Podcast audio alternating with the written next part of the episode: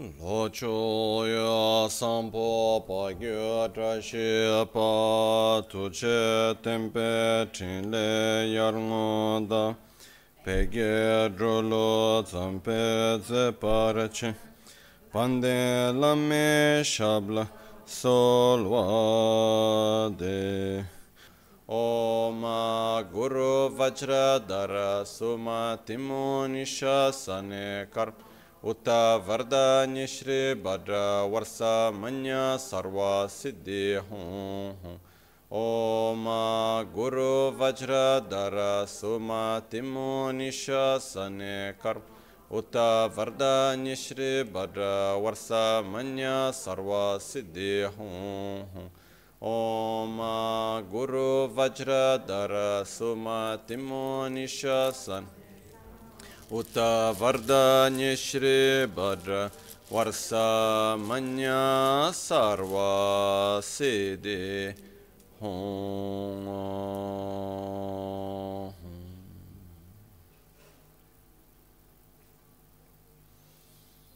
dhāgi jitsun lāma tujē che nyamdā dāla tujē siksu su gebe shesan dāla tendu su uyun sungi nāwa cedu su ceci nyingne sowa debe ce dejen korlu visu lekshu ne yila sambe dede malu pa geme lungi drupra jingi lo soni sodan dikdun shakpe ce dungi namke yinsu lekshu ne labchen tsonyi yonso tsopa dan chera nye tun chanwara jingi lo.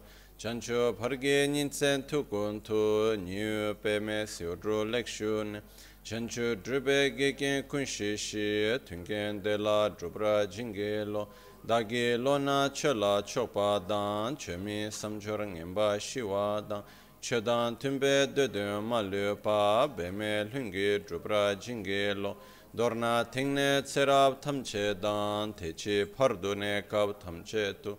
Rese kyamne lama kele me tukje chingi dala sikso so gongkyab drewe nyamda dacha la jetsun la me tuje rab gongne kodan sungi nawa drame tu nyamsu nyongwe kesan tobra sho. Kewa kuntu yanda lama dan drame cheki pela longche ching Sadan lamge yönte rabzone. Dorje çange kopa nyur tobe şo. Paküke kudan da gelu. Paküke sumdan da. Paküke tugdan da geyi. Keyerme çıktı çingelo Makyuke kudan da gelo. Makyuke sundan da gina Makyuke tudan da giyi Keyerme çıktı çingelo Namo Muni Amuni Mahamuni Shakyamuni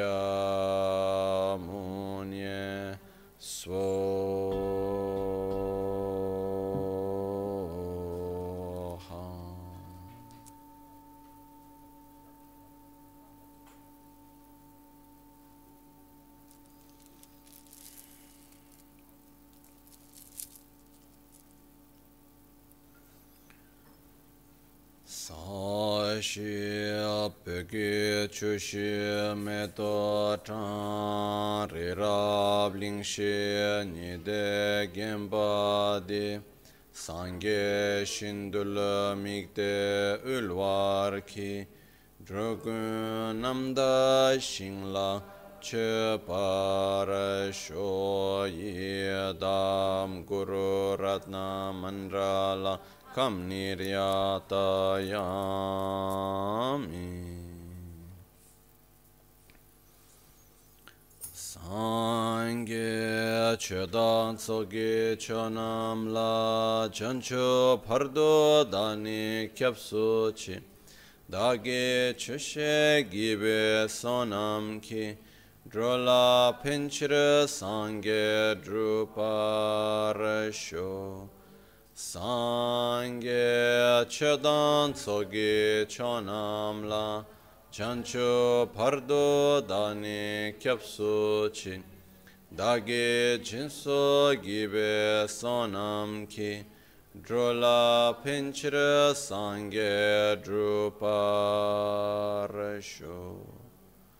Sangye chodan tsoge chonam la chancho pardo dani kyapsu chi dage jinso gibe sonam ki. Drola pinchira sangye druparashon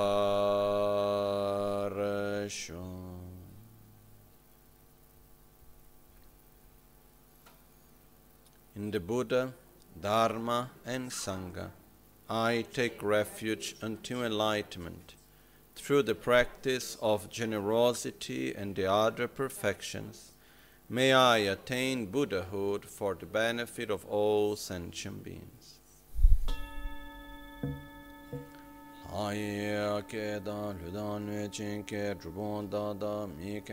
Druwa kung ke chana chi tsampa tamche ke tu da ge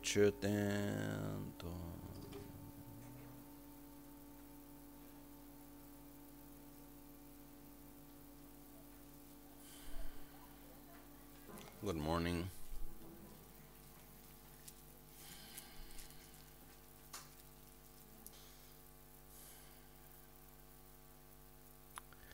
I believe that uh, we are living at a very particular moment of history of Buddhism in the West in particular which we're experiencing a moment in which a tradition have been kept alive for centuries with all the difficulties connected to it and uh, which was able to be kept pure. And that now is coming to a complete different social cultural context. And uh, we are somehow the first second generation that receive buddhism. Most of you have not been born as a buddhist. No me too. So somehow most of us we are on the first generation in which we come from a certain culture. We have a certain worldview. And then we start to learn something different. We enter in contact with a different worldview. We enter in contact with a different system and uh, so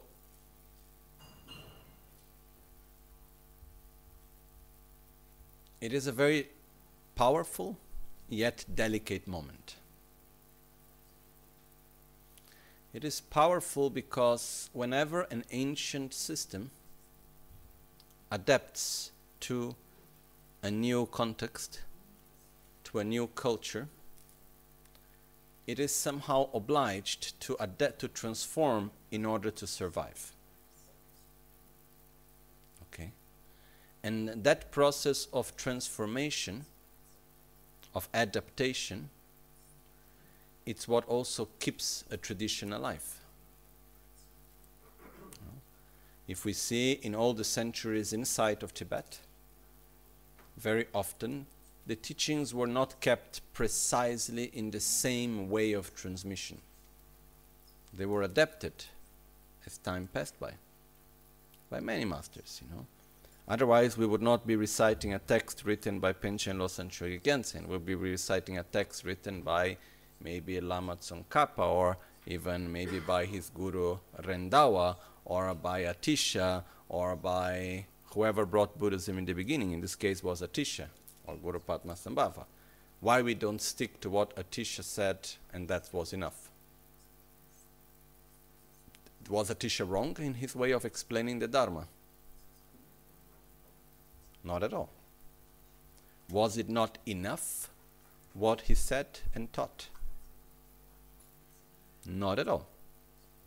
So, if what Atisha taught in Tibet was not wrong, was perfectly correct. It was more than enough. Everything was there for the path to enlightenment. Why later, in the centuries that came after, we have new traditions, we have new texts, new ways, new approaches, and all of that. New sadhanas and all of that. Because people change. The social, cultural context changes as time passes. But it is very, very important, as we said yesterday, and I just like to repeat it once again, that whenever we drink water, we must make sure that the water comes from a pure source and was not polluted in between. And right now,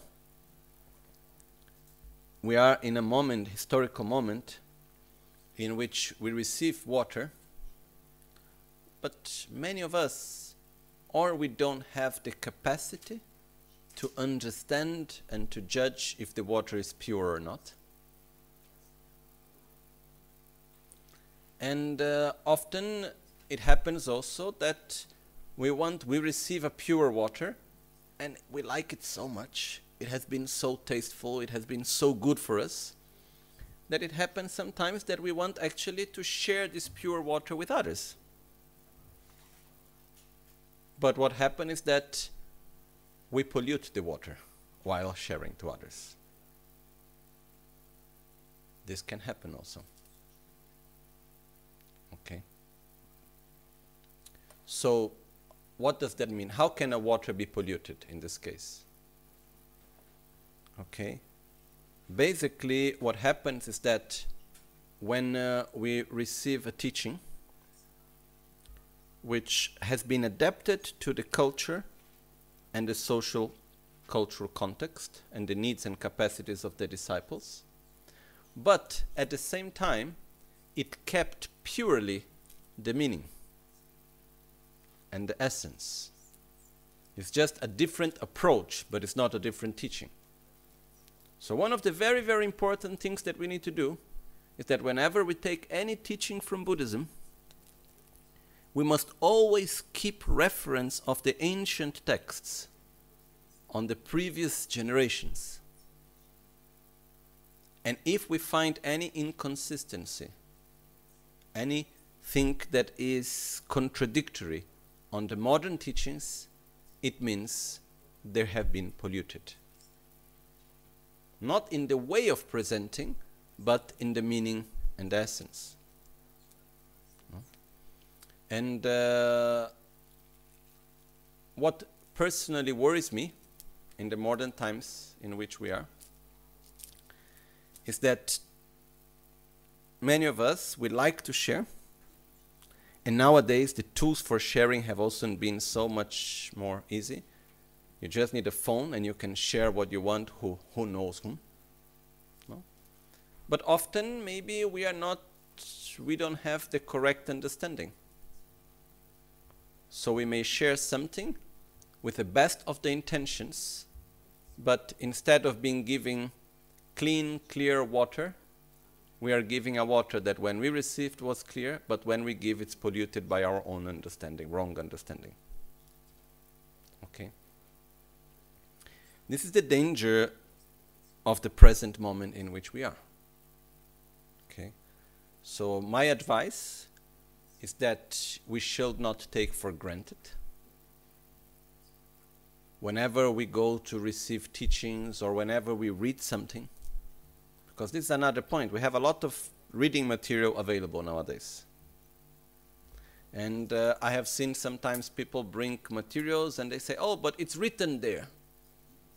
You know, what does that mean?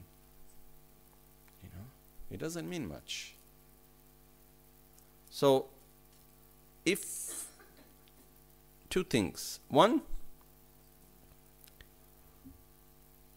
what is a tradition? What is a spiritual tradition? What is a religion? Is a compendium of worldview, beliefs, and methods. Okay? So, as tools, okay, which we can say also modes of conduct, or we can even say religion and tradition is a set of worldview, which we can also call beliefs, of rules, which we call morality, what we should do, what we shouldn't do, and we also have the part of the tools that we use. Okay? Like the different meditation practices, the prayers we do, and all the other different tools that we have. It is very important that a tradition, when it is a valid tradition, and many, like the Tibetan Buddhist tradition, from my understanding, they're all valid. There is a coherence between the worldview, the rules, and uh, the methods. And the methods, they have also a process beginning, middle, and end. And what happened nowadays is because we have so easy access to so much knowledge and books and so on, we take uh, things from different traditions, we put them together, and then we say, oh, but this doesn't correspond with that. Or we take the parts that we like the most and we make a big soup, you know, putting all together. But the, the truth is that it doesn't actually work so much like that. Because what happens is that there is a coherence on a system. You know, when we say the first thing, there is a reason because there is something else coming. in the, what is very beautiful in Buddha's teachings in our tradition, what I have seen is that you will never find anything that is said, that is taught, that is not connected with something that came before and something that will come after. It's always connected. So if I take it out from its context and I take another part out of the context from somewhere else and I try to put everything together and I eat it, I will have indigestion. And I will not be able to nourish myself well.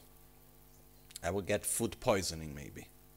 And maybe the food poisoning was not because I ate poison, was because I mixed too much stuff and finally I got indigestion. So, my advice is that we should somehow be open to all traditions. Yes. But then, once we feel our connection, once we feel what it's, how to say, where we connect mainly, by learning, by listening, by meeting, then we should follow one line. As Atisha said in the Jewel Garland of the Bodhisattva, respect all traditions and follow with determination the one that you choose. On the other, the other aspect is that when we go to read something, when we go to listen to someone's teachings,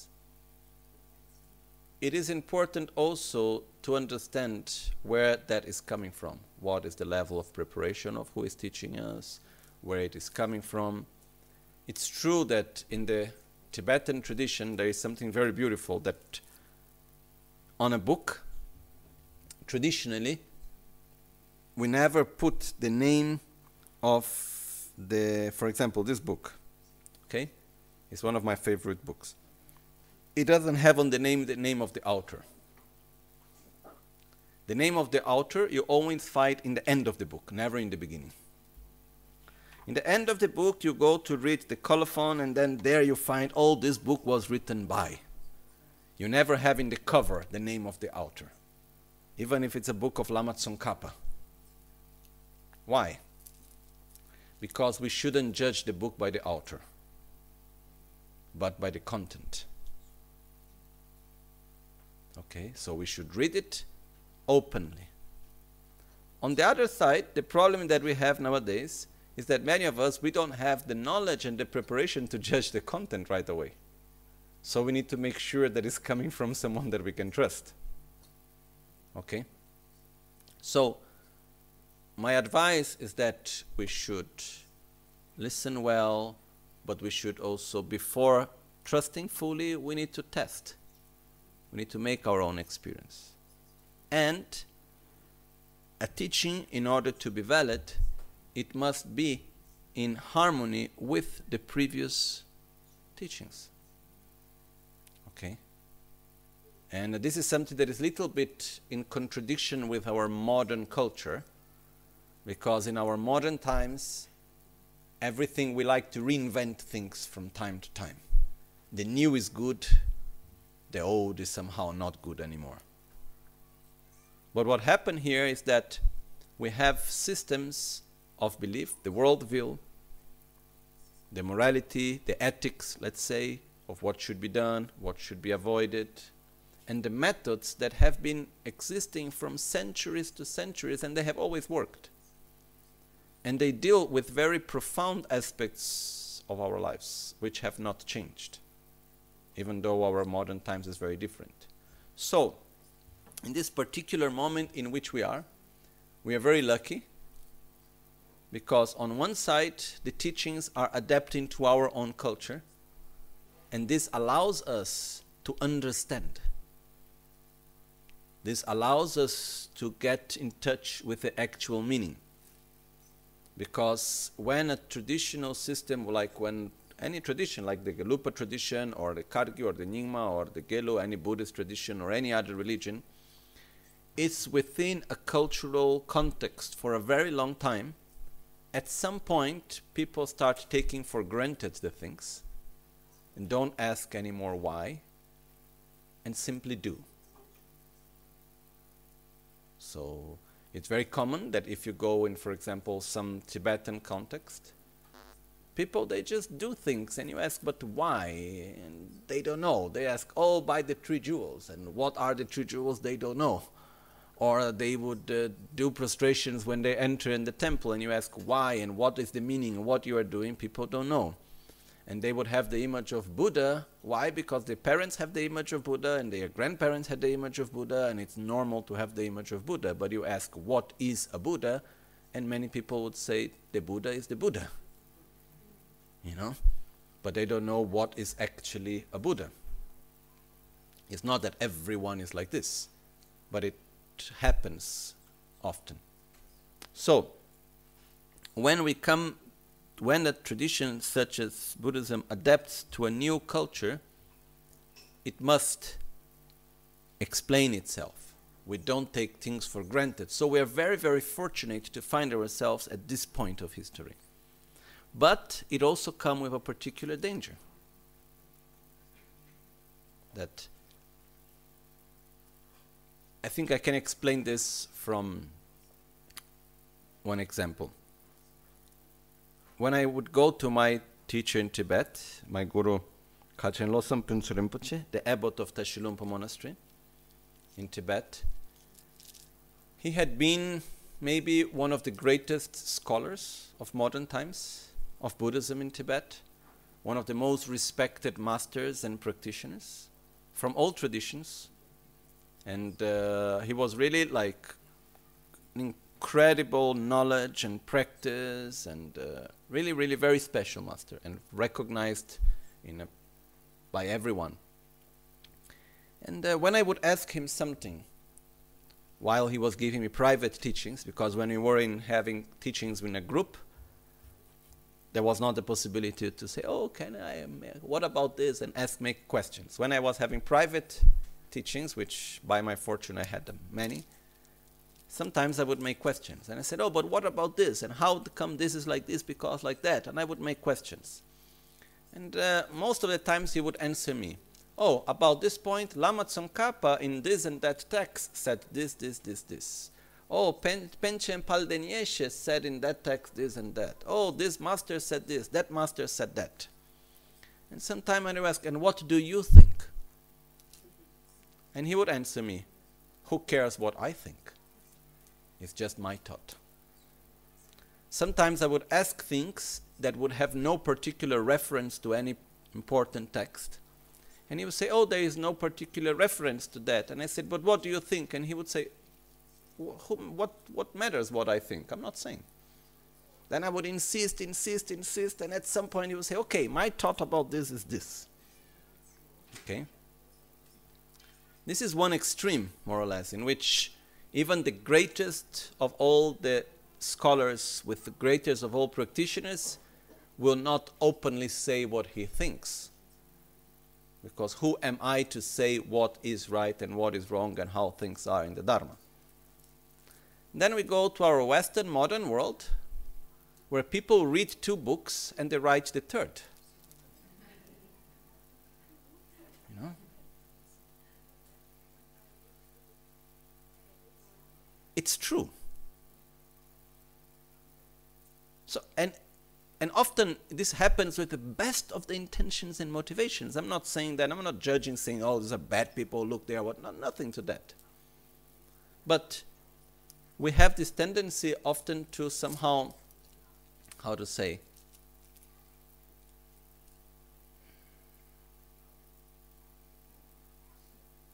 I'm trying to find the right word. Sort of trust oneself you know, and think, oh, what I think is okay. Which, in a way, yes, for yourself it's okay. But before we share with others, we must make sure that what we are sharing something that is consistent, is coherent, especially if we do within a tradition. Okay?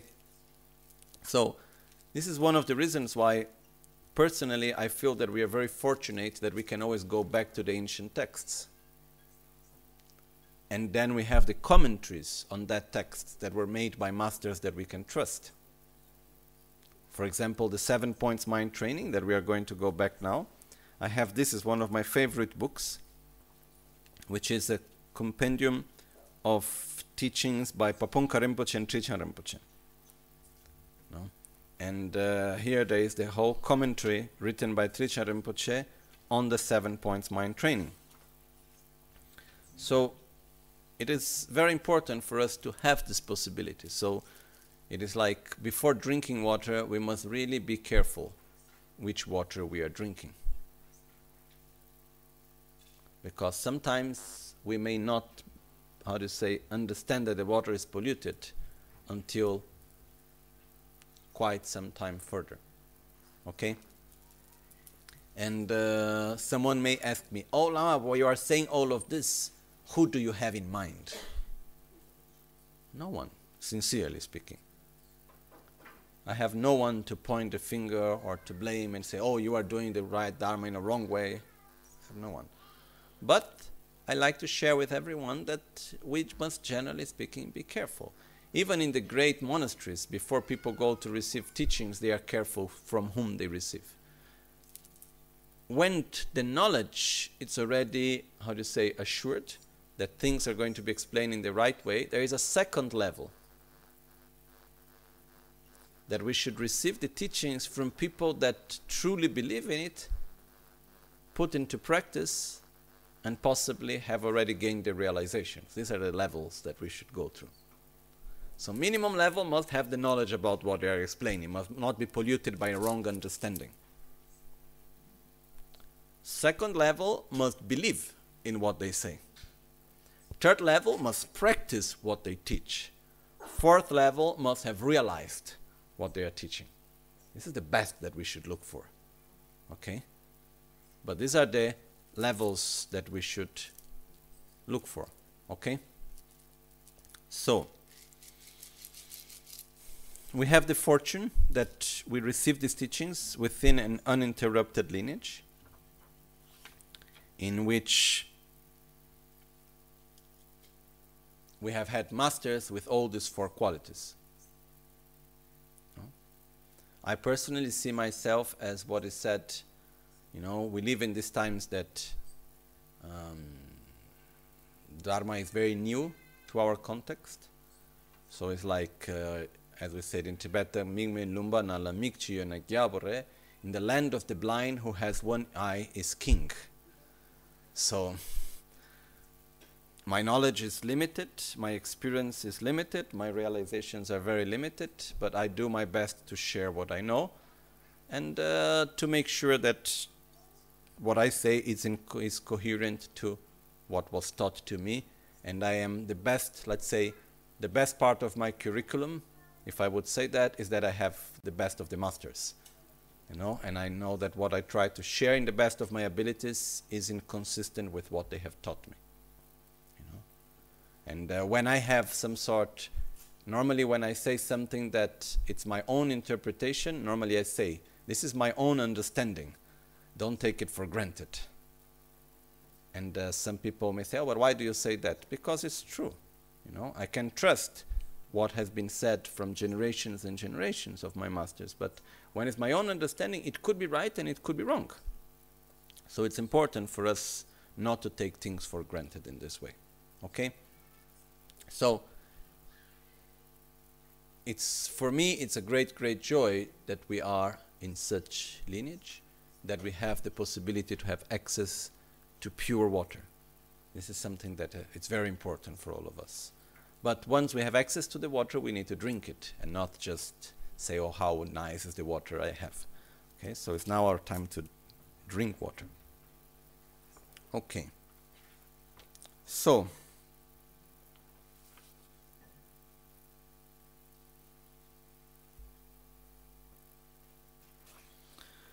uh, we go to the point now, which, according to our lineage, there is the practice of exchange, equalizing and exchanging self with others. One second, me just, just look here.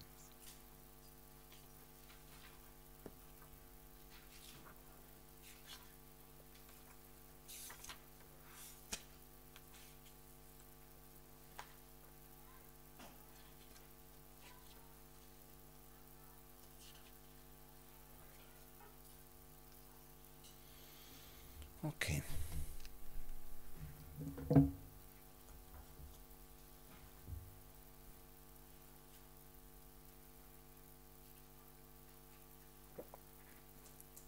One question that came yesterday is oh, but if I understand that selfishly speaking is better to be altruistic, and in the moment that I see all the harms of the obsession to self gratification and all the benefit of altruistic love.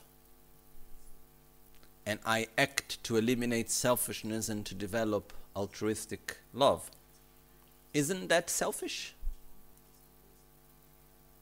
Am I not looking for self gratification? Or am I not moved by attraction to self gratification? The answer is yes. And someone may say, then what's the point? Because I want to eliminate self gratification, I am still nourishing my own self gratification. The point is that we have no choice. We have no choice to eliminate selfishness like this. The only possibility we have is to use selfishness in order to generate altruism being selfish, we will never ever do something that goes against ourselves. Never.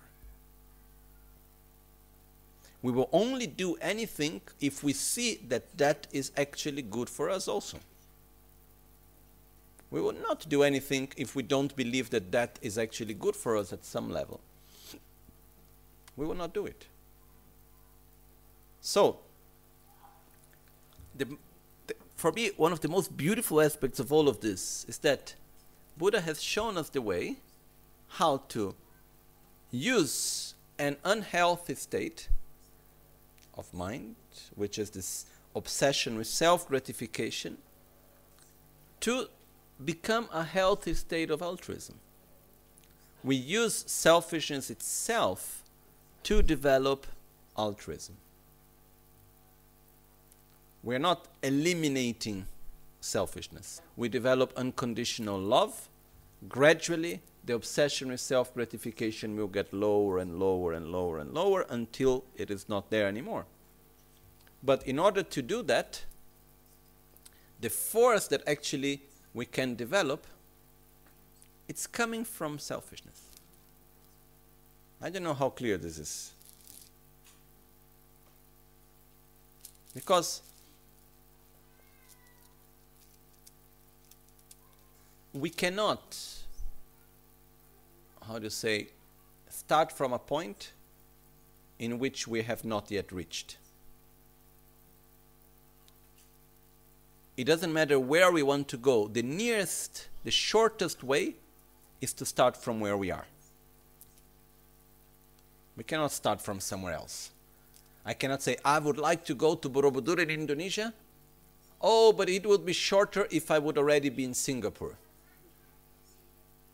Yes, and it would be even shorter if you would already be in Yogyakarta, you know. But where are we? In Albagnano during coronavirus time. Okay. So things get more complicated. So if I need to plan a trip, I need to plan it starting from where? From where I am or from where is more near to my arrival? I need to start planning the trip from where I am. I have no other choice. And where are we on the trip to Buddhahood? We are in a state of selfishness and ignorance. Okay?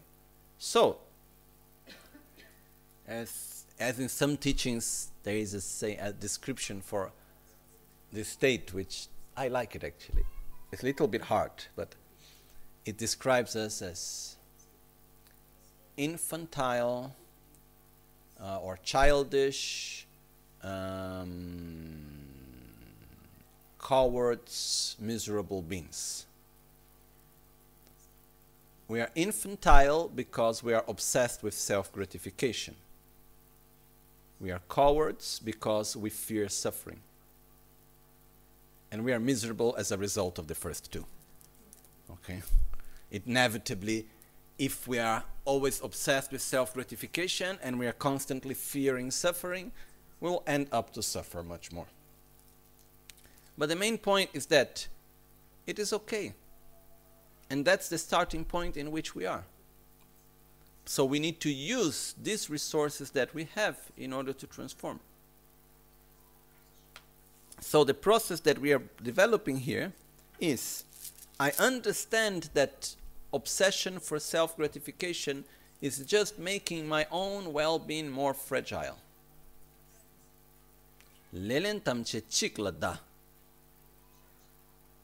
As Geshe Chekawa said, recognize the one to blame for everything.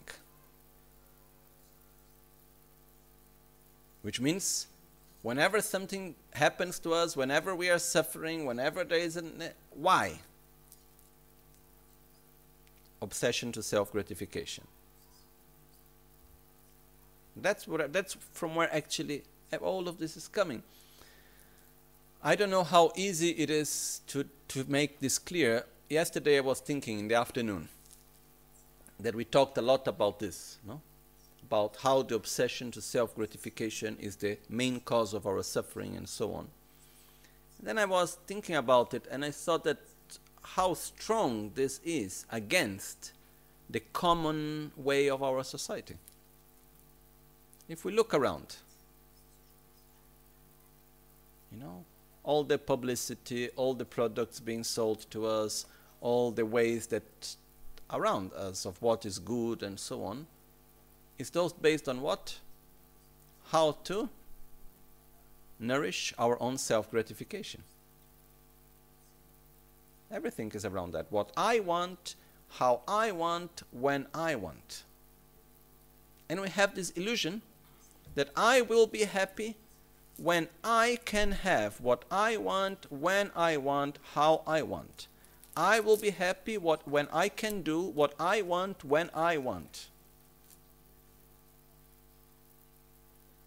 Do we believe in that or not? In our society, how strong is that? We believe that we know exactly what is good for us, you know. I have very strong doubts regarding myself. You know?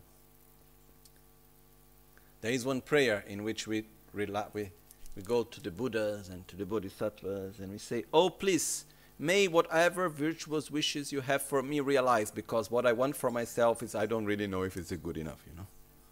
Sure, you know better what is good for me. Have it ever happened in your life that you want something and then when you get it, you see that actually was not a good choice? Have ever have we ever made wrong choices in our lives?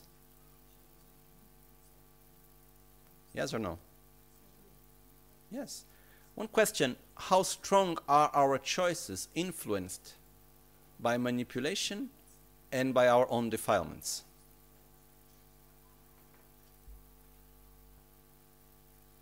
Ninety-nine percent, or maybe hundred, in between these two.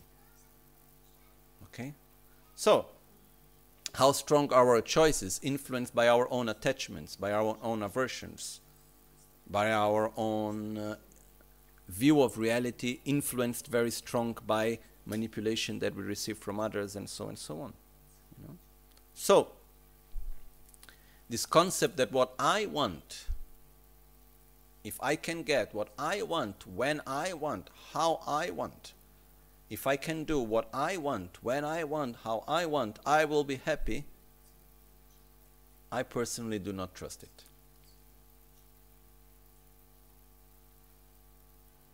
Because often we want things for us, they are not necessarily beneficial to us. Okay?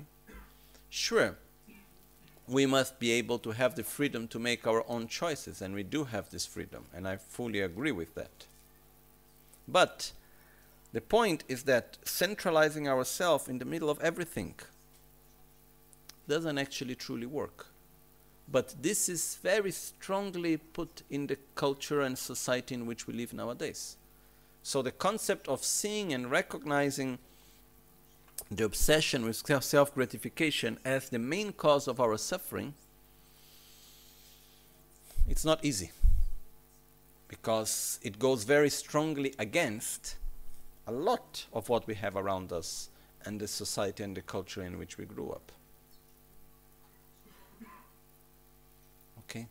So, we need to reflect upon it and we need to be careful not to go into the other extreme, which is the extreme, oh, thinking about myself is wrong. You know, we live in this duality in which or we take care of myself, I need to do what I want, or thinking about me is wrong and I must think about others. Thinking about oneself is not wrong. Taking care about, of oneself is not wrong. It's very good. The problem is excluding others. The problem is constantly prioritizing only one's own needs and wants and not having giving importance for the needs of others.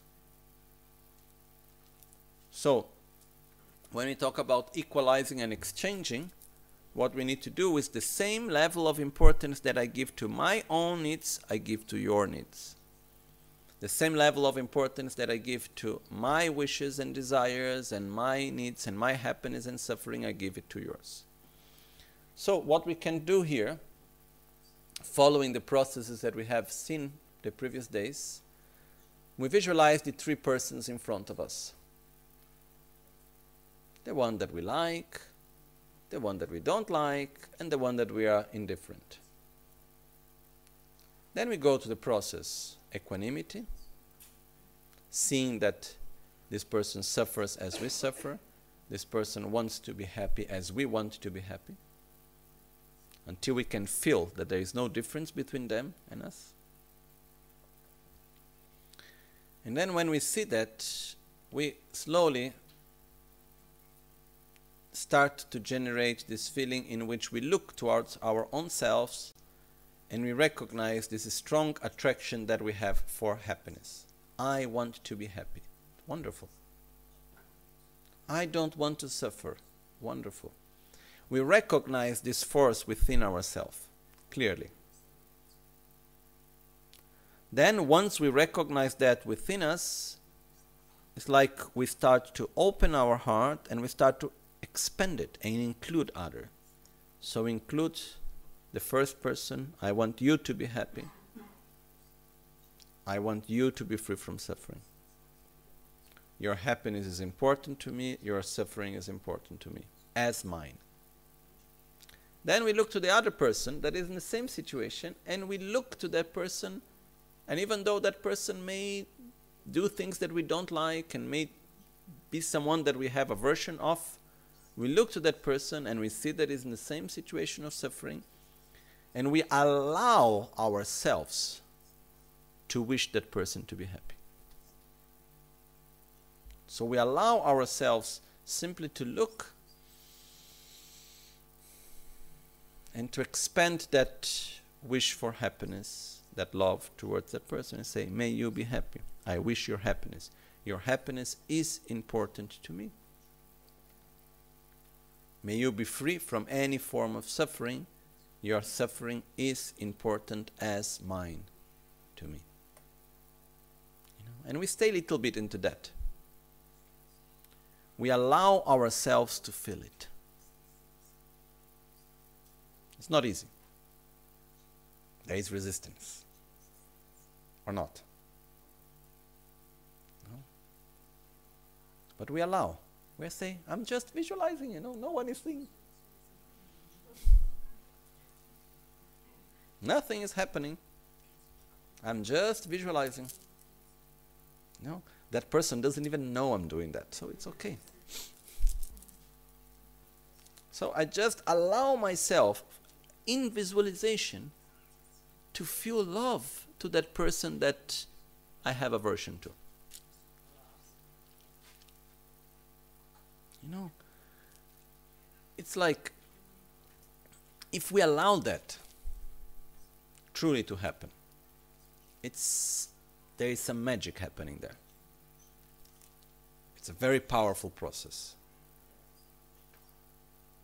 Because that person how to say, that we really don't like, that acts in a way that we don't like, that have done things that have harmed us.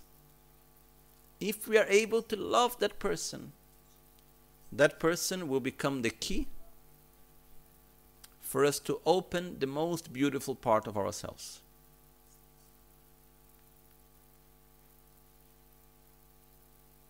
So we allow it to happen. We just say to ourselves, okay, at least in visualization, I allow myself to love you. There is one important part to understand here. Loving someone doesn't mean that we agree with the person. Huh? Loving someone doesn't mean that we say, oh, everything you do is right. I can love you very much and I can still say this is that you are doing, I don't agree. I think that that way of acting is harmful. When we love someone, doesn't mean does this mean that we must be in that we must agree with everything that a person is doing? Actually, not. This this is a wrong understanding. Because sometimes I listen people saying, "Oh, how could I love that person? Look what he does." And what has one thing connected with the other? What's the connection between the two? Sorry.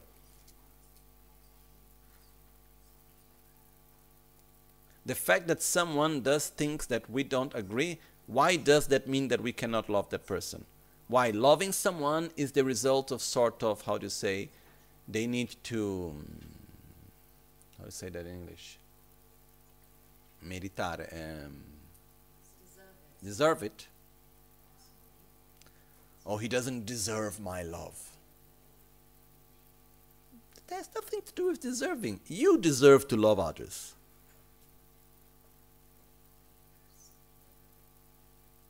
Nothing to do with the other, it's something to do with us.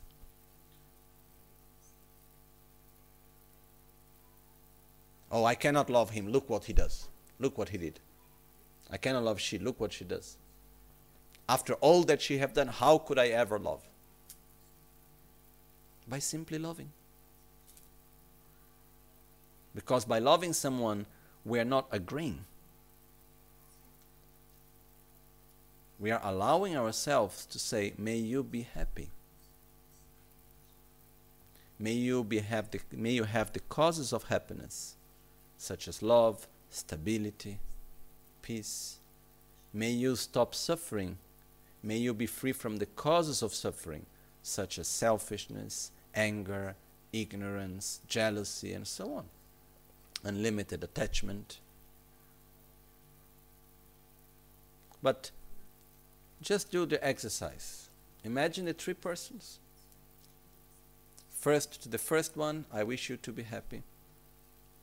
I wish you not to suffer. But when we say, I wish you to be happy, I wish you not to suffer, first step, we must connect to our own feeling towards ourselves. This is strong attraction towards happiness, and this is strong aversion towards suffering that we have towards our own selves.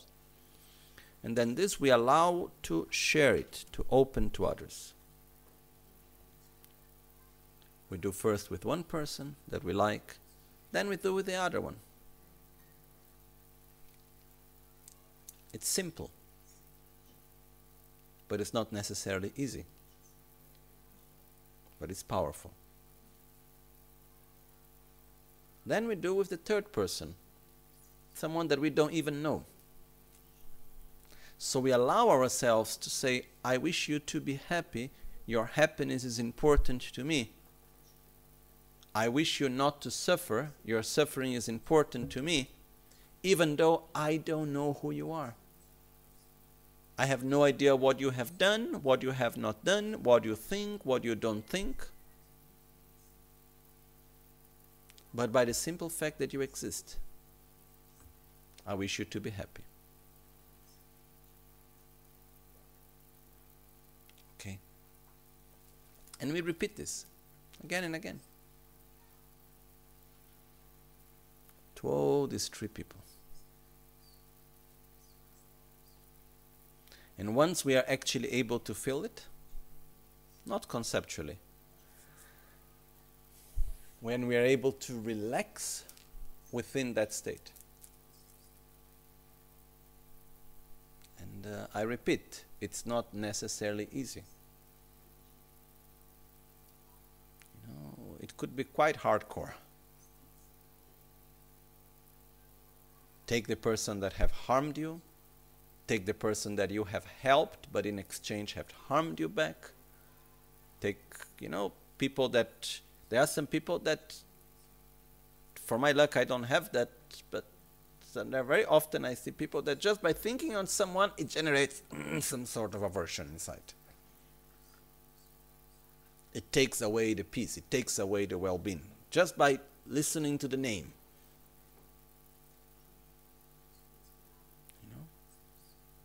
So if we have someone like this, good object to meditate on. But we think someone that we have aversion. And it's a practice that we do in secret. We don't go around saying, oh, you know that I visualized that person that I put in. No, we don't need to say to anyone. It's something very, very personal. And we visualize that person, and we allow ourselves to love in an unconditional way. You know? We allow ourselves to imagine ourselves loving in an unconditional way, at least in visualization. When we are able to feel that and relax, because in the beginning, when we try to say, Oh, I wish you to be happy, mm, it's not really true, but okay, I wish you to be happy. We need to repeat it to ourselves more and more times until we can feel that it's not fake. It didn't come spontaneously, but it's true.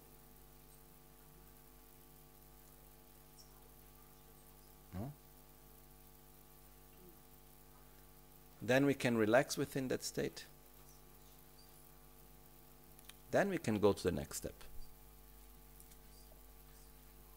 One very important thing about these practices is that in the beginning we learn all the steps.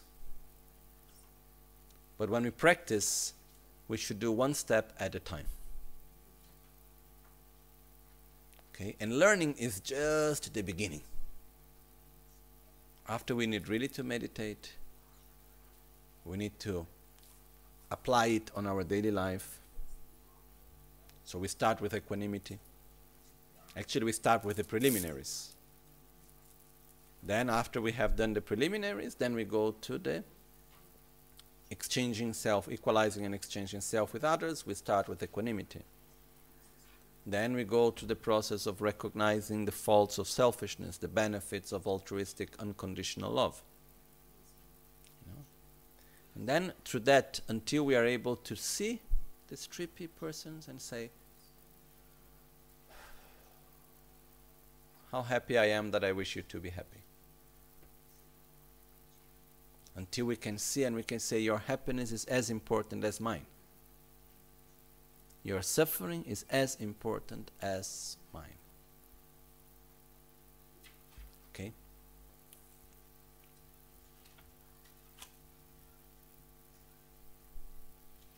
When we are able to do that, we have reached what is called equalizing self with others.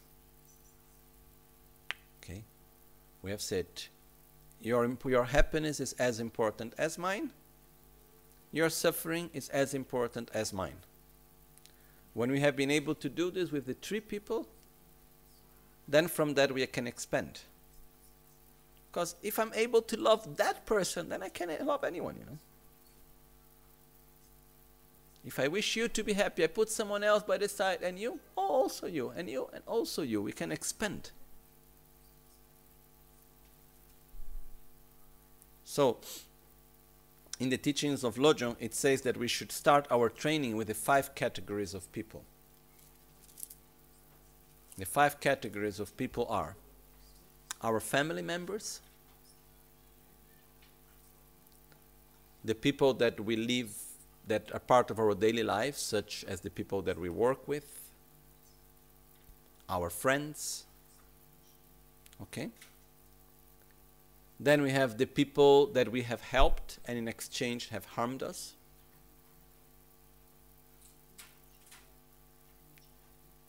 And uh, the fifth category is the people to whom we have a karmic aversion. People that we don't like them and we even don't know why. People that uh, may happen that we see someone and for whatever reason we don't like that person and generate some nervousness and some bad feelings inside, and we even don't have a reason for that.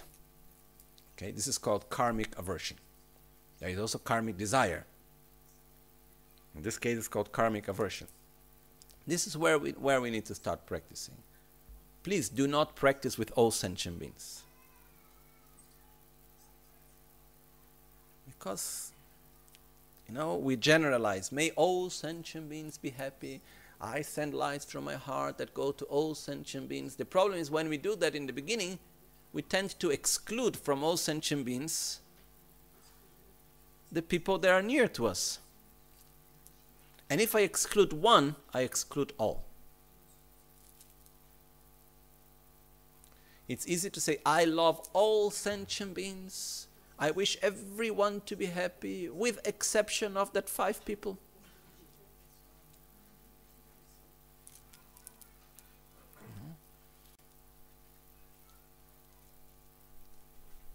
That doesn't work. So, my view is that we shouldn't practice in the beginning. We say, may all sentient beings. We are always repeating about all sentient beings. But on a practical level, we start about with our family, our friends, the people we work with, the people that we, con- we, we live in our daily life, that are part of our daily life, our small world. And also public figures. You know? I see for many people one of the best objects of Lojong practice are politicians. You know? Which is interesting because I see people have aversion towards politicians and they have never even met them. So it's an idealized image. You know?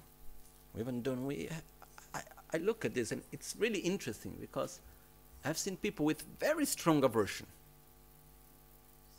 or attraction to people they have never met.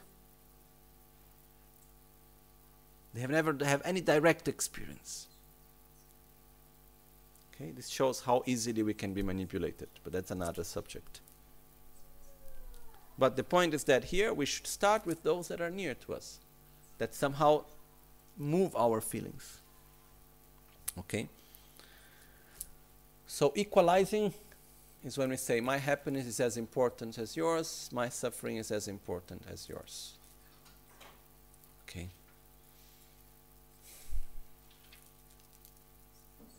And again, we need to repeat this again and again. And some people may ask me, but how do we do in a practical level? First, we must generate it, we must be able, at least in visualization. If we are not able to feel your happiness is important for me in visualization, we will never be able to do it in person. Will never happen. We ne- first, we must be able to imagine it. And then we repeat that process again and again. Then, when we are together with people on a practical level, then we can make our choices taking into consideration the common well being. This is what makes the difference. And then, when we have daily small actions, we can take into consideration the well being of the other. And we can remind ourselves oh, your happiness is important for me. Your suffering is important for me. Okay? The next step is called exchanging. Okay? When we exchange, there are two things basically that we exchange.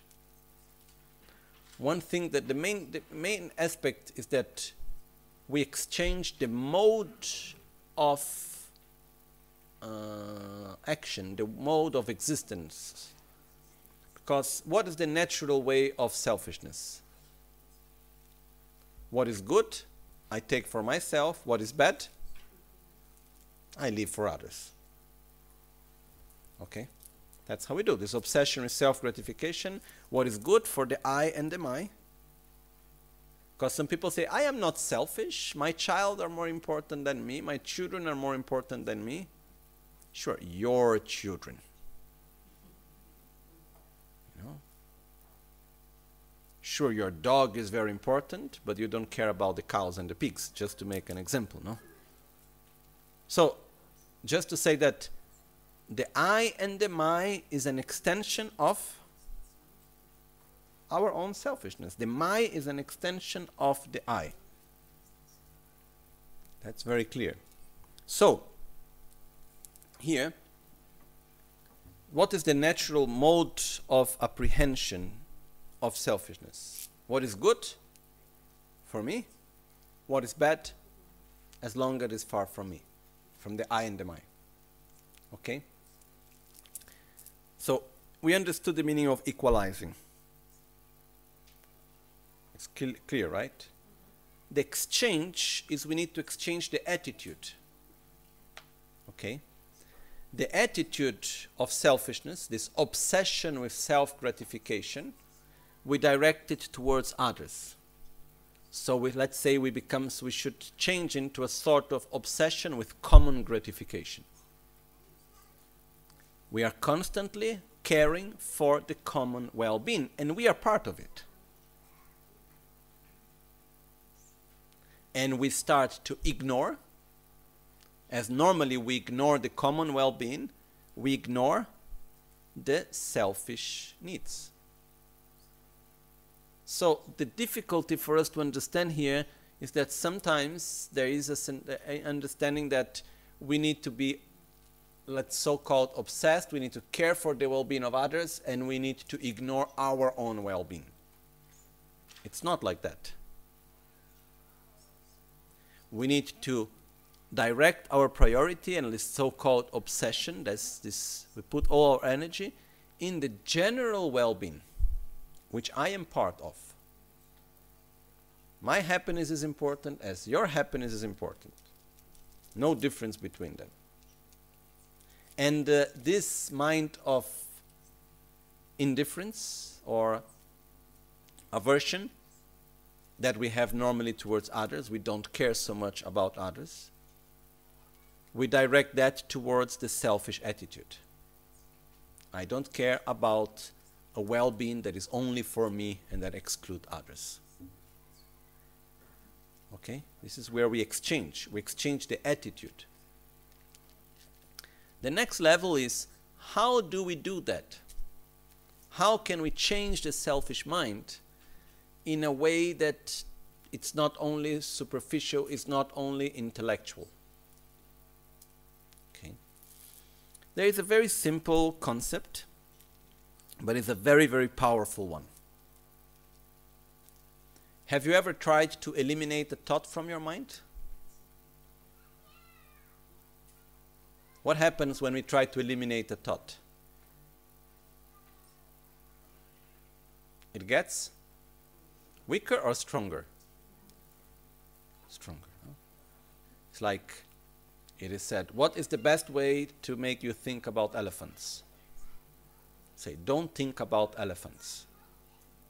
What comes to the mind? Elephants, okay? This is how we work very often. And now try to take away the thought thinking about elephants, you know. You shouldn't think at all about elephants. And what happens? There is the elephant in the mind coming again and again. Okay? So, no, but don't think about elephants. Now try to take away the mind that thinks about elephants.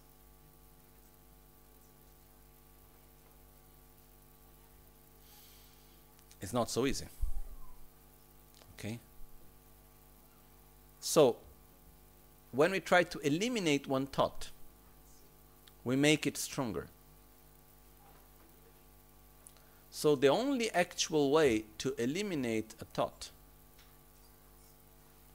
is by generating another thought that has a direct opposite mode of apprehension. Okay? One example for me that has always been very clear is if I have the thought, I don't like water, because I used to have this when I was a small kid. One certain day, I decided that I didn't like water. I remember the day actually. I was in front of the water thing and I decided for myself I don't like water. For whatever reason. It took me a long time to change that mind. But how do we eliminate the mind I don't like water? By generating the mind I like water. It must be a directly opposite. If I say water is tasteful, water is good for my health, it's not enough. You know? It's interesting because it can coexist. The thought, I don't like water, can coexist with water is tasteful, it can coexist with water is healthy, it can coexist with many other good thoughts about water. But it cannot coexist with I like water. Are you able to think at the same time two directly opposite things? Can we think at the same time I like water and I don't like water? Are we able to do that? No. So to eliminate a certain thought, we must generate a direct opposite thought.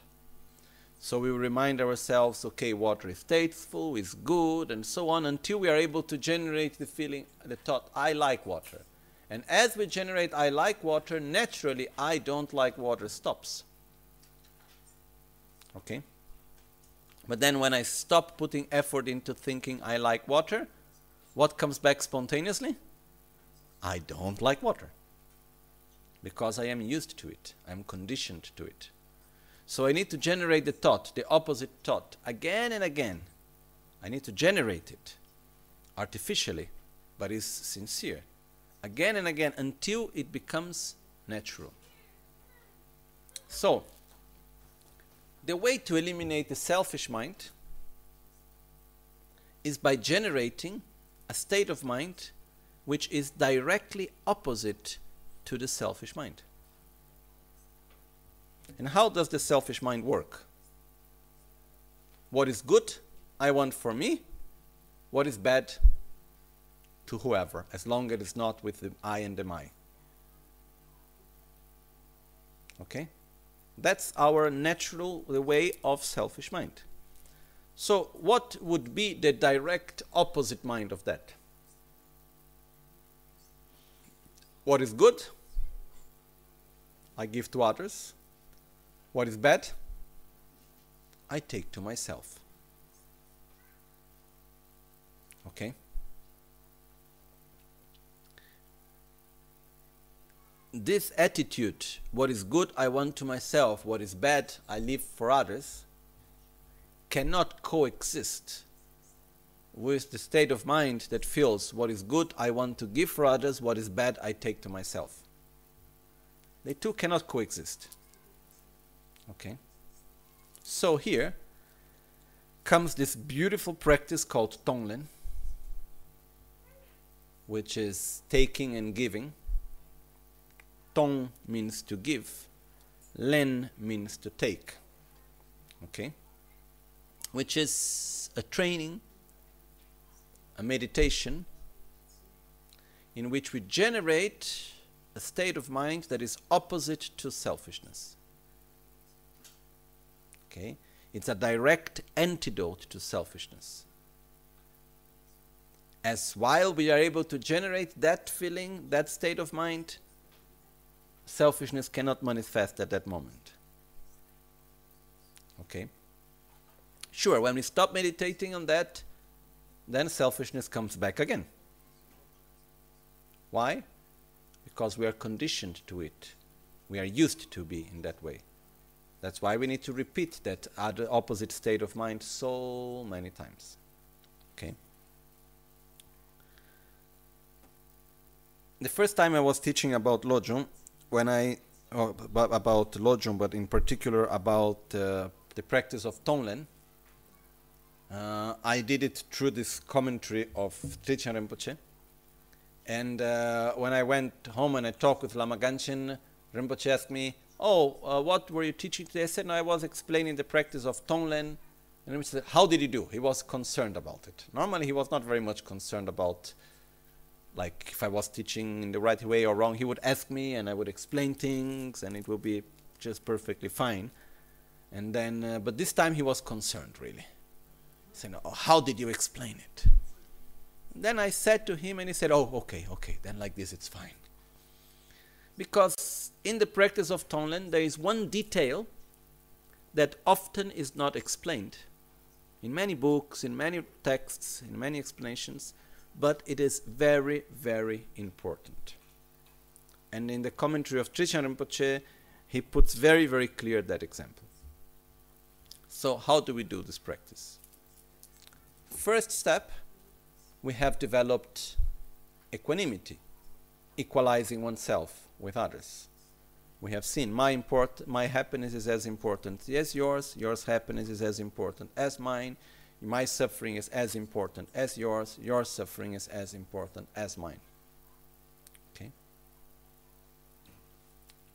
Second step, before the as a preparation for the practice of taking and giving, we visualize at our own heart a sort of a black mass. Okay? I tend to visualize it more or less the size of my hand. Okay? And this mass, it is the representation of our own selfishness and all the mental defilements connected to it. So we imagine that all our negativities are absorbed towards that black mass in our heart. Our jealousy, our envy, our fears, our, all our negative karma, uh, our ignorance ultimately, our inner conflicts, our traumas, everything is represented by that, that black mass, which is actually selfishness and all its manifestations. Okay? and we visualize it that it's really very heavy. It's not so big that overwhelms our whole body, but it's very heavy. It's very dense. It's some sort of sticky. It's like uh, disgusting. Okay? And then, and as we visualize this black mass inside of our heart, we observe it until we develop this sort of uncomfortable feeling. I don't want to have that anymore. Okay? And it is our selfishness there. And until we feel, oh, I really don't want, I don't feel comfortable with it. Once we feel that, then we breathe for a minute and then we go to the next step. We take away the focus from ourselves and we start looking at others. No, we can you do the three people in front of us in the beginning. Or we can have more. But we start with the three. That's more than enough. And then we start seeing on them their own suffering. The suffering of suffering, such as physical suffering as pain, thirst, cold, heat. We see they are suffering of change. We see that they try to be happy in many ways and finally they are never really happy. Until we look into them and we see the all pervasive suffering, we see their defilements, we see their negative karma, we see how they are in the cycle of samsara. And as we look to that, we breathe in and out and we generate the feeling your happiness is as important as mine, your suffering is as important as mine. I wish you deeply to be free from suffering. I wish you deeply to be happy. We allow ourselves to feel that. And once we allow that, then we ask the blessings to Guru Buddha. We visualize our Guru in front of us, as in the Guru Puja is already there. And we ask, Oh Guru Buddha, please bless me so that I may have the strength to take upon myself the suffering of others and to give my joy and well being to them. And in this moment, what we do is that basically we start breathing in. And as we breathe in, we visualize that all the sufferings of the others, in the form of a dark, dense smoke, comes towards us, enters through our nostril, and absorbs into the black mass of our heart. Okay?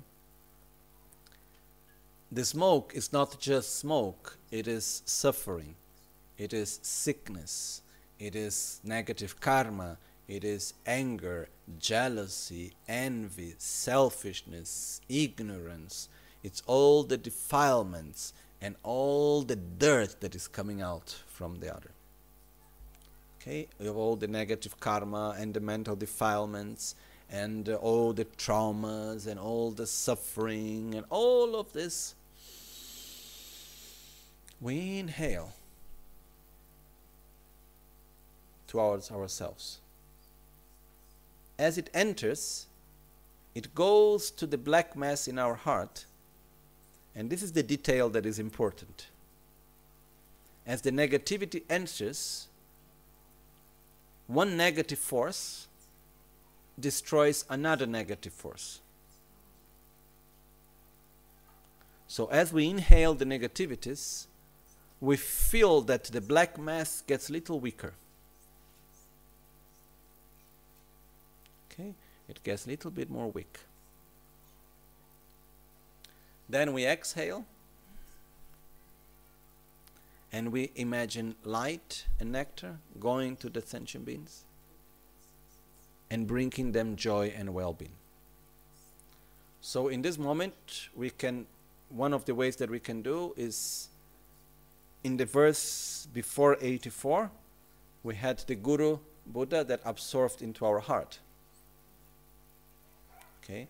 So, from the heart of Guru Buddha, emanates light that goes to sentient beings. Or the other way is we just imagine that the light and nectar, it's all the good things that we have. So especially we focus on our good karma, on our good qualities, on our wealth, on our own body, on the, our joy, all the good things that we have, we imagine that it multiplies into infinite and it manifests to each sentient being in accordance to their own needs. And imagine the light that goes out from our heart as we exhale, absorbs into the other person, to the other animal, sentient being, whoever, and brings them joy. And then we inhale again. And we bring and we inhale their suffering and all their negativities that absorbs into the black mass of our heart. And we exhale joy and well being and good health and uh, all positive karma and the dharma and everything that multiplies into many beautiful ways to them. Okay? In between exhaling and inhaling, we exhale and there is a small pause before we inhale again. In that pause, we rejoice. We rejoice that the other is, we have less suffering, and then the other has more happiness. And then we say, oh, but your suffering is as important as mine, and you still suffer. We inhale. And we take the suffering upon ourselves that destroys the black mass of selfishness in our heart. Then we keep for an instant and we rejoice. Then we say, Your happiness is as important as mine as we exhale and we send light and nectar to the other one. Okay? And we do this again and again. There are different ways of doing it. For us as beginners, we do in an alternative way. First we take and then we give. For advanced practitioners, they imagine at the same time going from one nostril, coming from another, and making this constant cycle. Okay? But I think that's a bit complicated in the beginning. So the verse says, Tena jitsun lama tuje chen. Magyur didrip dunga ku malo tata dala mimbadan dagi dege shen la tawayi drogun dedan dembra jingi lob. And thus, O venerable, compassionate gurus, we seek your blessings, that all karmic debts, obstacles, and sufferings of mother sentient beings, of mother beings, may, without exception, ripen upon us right now, that we may give our happiness and positivity to others, whereby all beings have happiness. There is one very interesting thing. The more we give our inner qualities, the more strong they become. They don't, we don't consume our qualities to give to others. There is a this practice, it's a very powerful practice, but it has a technical problem. Technically speaking, it's not possible to take the suffering of others upon ourselves. If it was possible, you know, the great bodhisattvas, the Buddhas, they would do, no? If this was possible, we would go to our gurus and say, "Oh, please take my suffering up, my suffering upon you." And imagine that the guru will be, and then we will be, you know, free of defilements, free of suffering. We would go on, and the guru would transform it. Oh, thank you. But if we go to Buddha and you say, Oh, Buddha, can you please take my suffering upon you? And the Buddha would look to us and say, I would really wish I could. But your karma is yours. Your defilements are yours. Your suffering I cannot take upon myself. Then someone may ask, but then what's the point on meditating on something that is not possible? we are not familiarizing ourselves that we are actually training to take the suffering of others upon ourselves. What we are doing is we are familiarizing ourselves with an inner state of consciousness in which we give importance to the suffering of others as much as we give to ours. We are training ourselves to give importance to the happiness of others as much we give to ours. We are training ourselves to invert the attitude of selfishness. That's what we are doing.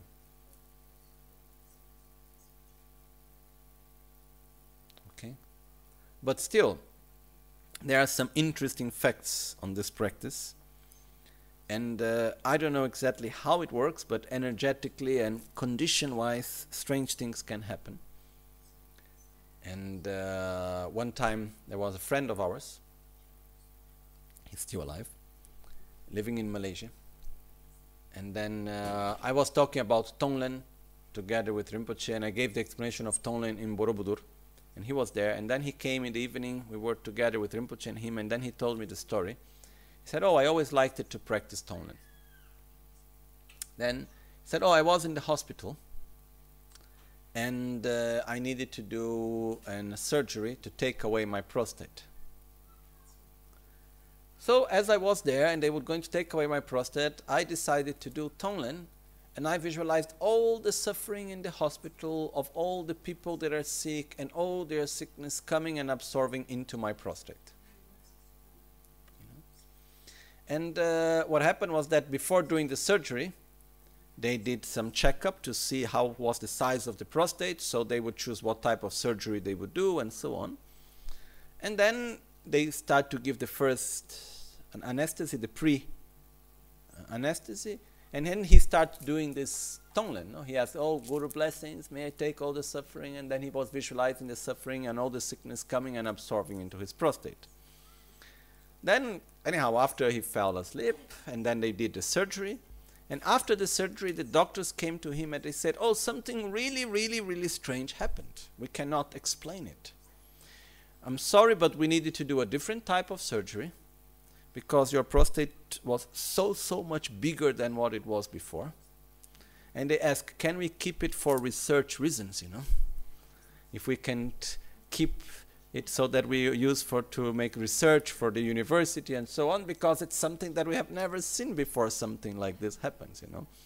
And then he said that he was thinking, oh, I know why, but I'm not telling you, you know, something like that. And someone may ask, oh, does this mean that he took upon himself the suffering of others and this and that? Not, in the sense that the karma is individual.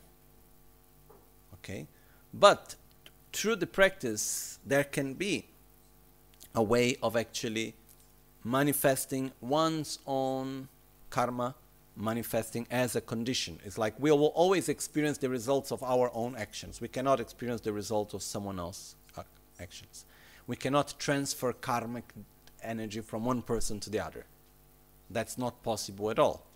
But in the practice of Tonglen, if we don't do with the precise detail that it destroys the black mass, if we do not direct these negativities towards something that is negative by itself, and we don't have the ability to transform, it can create a negative condition for ourselves. So this is something that Trijang Rinpoche explains in three different forms of visualization that I remember now. Uh, four, actually. One, which is the most common used one, in which we visualize this black mass, and then the smoke comes with the suffering of others and gradually consumes the black mass. And when we visualize that the persons that we are visualizing with, the other sentient beings, they are all free from their suffering and from the causes of their suffering and from all obstacles and interferences. At the same time, our black mass has completely dissolved. No? It like, it's like light eliminating darkness. When it's full of light, there is no more darkness. When the other sentient beings are fully without any suffering and are well, happy and peaceful, our black mass is also completely gone. Okay? There are other visualizations which I personally never felt very much comfortable doing, but they have been explained, so I like to share. One is that we visualize our selfishness as a lot of flesh, meat. No? And then we visualize the suffering of others coming towards us as very hungry tigers. Like this is like, and then they enter and they eat all the flesh and then they finish. The problem is that by doing this visualization, what we do with the tigers afterwards, you know, they get stronger. That was my problem, at least, okay? But the main idea is that we make visualizations that meaning the negativities will actually is a negative force that will destroy another negative force that is inside of us. Another visualization, as did we visualize, that is a lot of dirt and then the negativities come in the form of a typhoon, like a very strong wind. And then the wind comes and takes away all the dirt. But again, it goes somewhere. That's my own problem. And then the other way is we visualize this is for immediate Tonglen. we visualize our selfishness as a big, big rock, hard.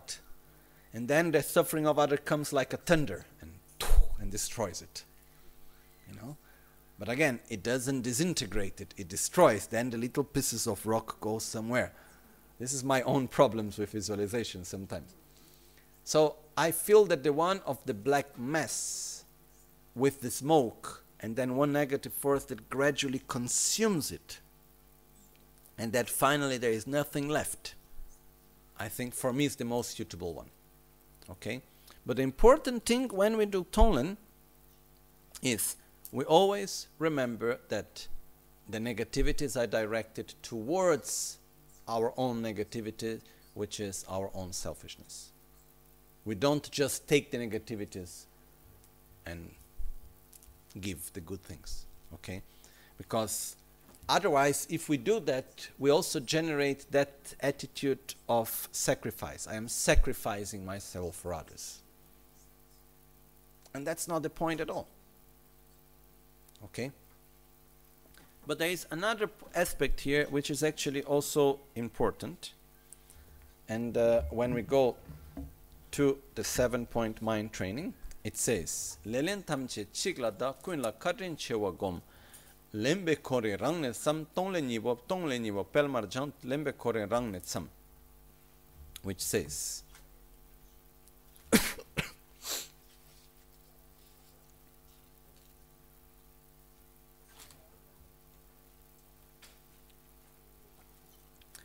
Lelen tamche chiklada, banish the one to blame for everything. Recognize how harmful is selfishness. Okay? Second,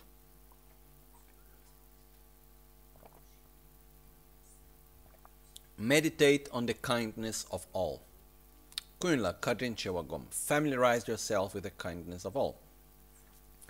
Which is exactly the two verses that we have seen before we have Lelen tamche chiglada, banish the one to blame for everything, is verse 91, the dangers of self cherishing.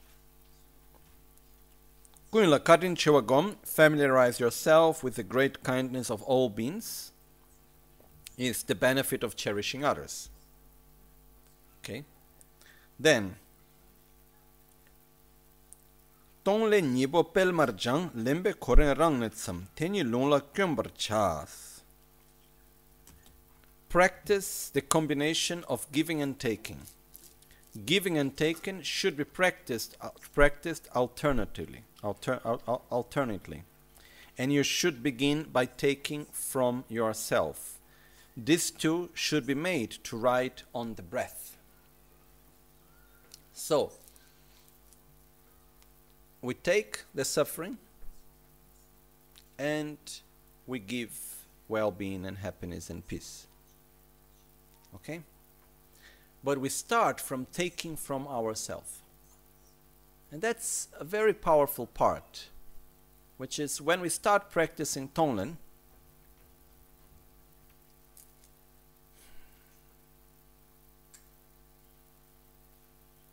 if we fear to suffer, we will not be able to meditate that we take upon ourselves the suffering of others. If we feel that our basic needs are not covered, we are not able to think and to see others, to think about others and to see others. Okay?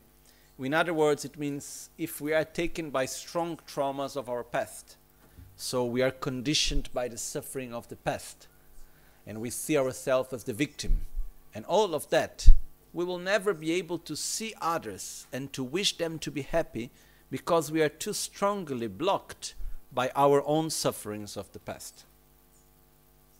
And if we fear a lot suffering in the future, we will never be able to see others and to wish for their happiness and to exchange self with others because we are again blocked by our own fears of suffering of the future. Okay? So the first step is we start by, we, you should begin by taking from yourself. So what we do, there we are, sitting in meditation. And before we take the suffering of others upon ourselves, we start remembering all the sufferings from our past, starting from the day of today. The nervousness. We take the sufferings of what have happened yesterday when someone spoke in a way which I didn't like. We take the physical pain. We take the traumas and the difficulties from our childhood and all of that, and we inhale and we bring it to the present moment. And we imagine all the sickness, all the sufferings from the past. How do we do that? We visualize in front of us ourselves of the past. We visualize ourselves as a child. And then we inhale and we take all the suffering and it absorbs into the black mass of selfishness in the heart. Then we exhale and we give all the joy.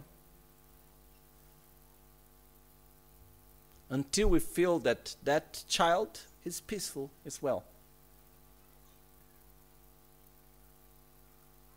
Then we look at the teenage. Okay, the child is well, but now we have the teenage. Then again, the same thing. It's ourselves. We remember the moments of our suffering. We remember the sufferings and the traumas that we have there blocked within us. And we visualize ourselves of the past that somehow are blocking us in the present. So we visualize it and we take upon the present the sufferings of the past from ourself of the past. We visualize ourself of the past and we take the suffering upon us now. And it's somehow us saying to ourselves, don't worry, you know. Now everything is fine. I can manage it now. And then we take the suffering of the past. It enters through our nostrils in the form of dark black smoke and it absorbs into the black mass of selfishness in the heart pacifying both. When we make peace with the past, then we imagine ourself of the future.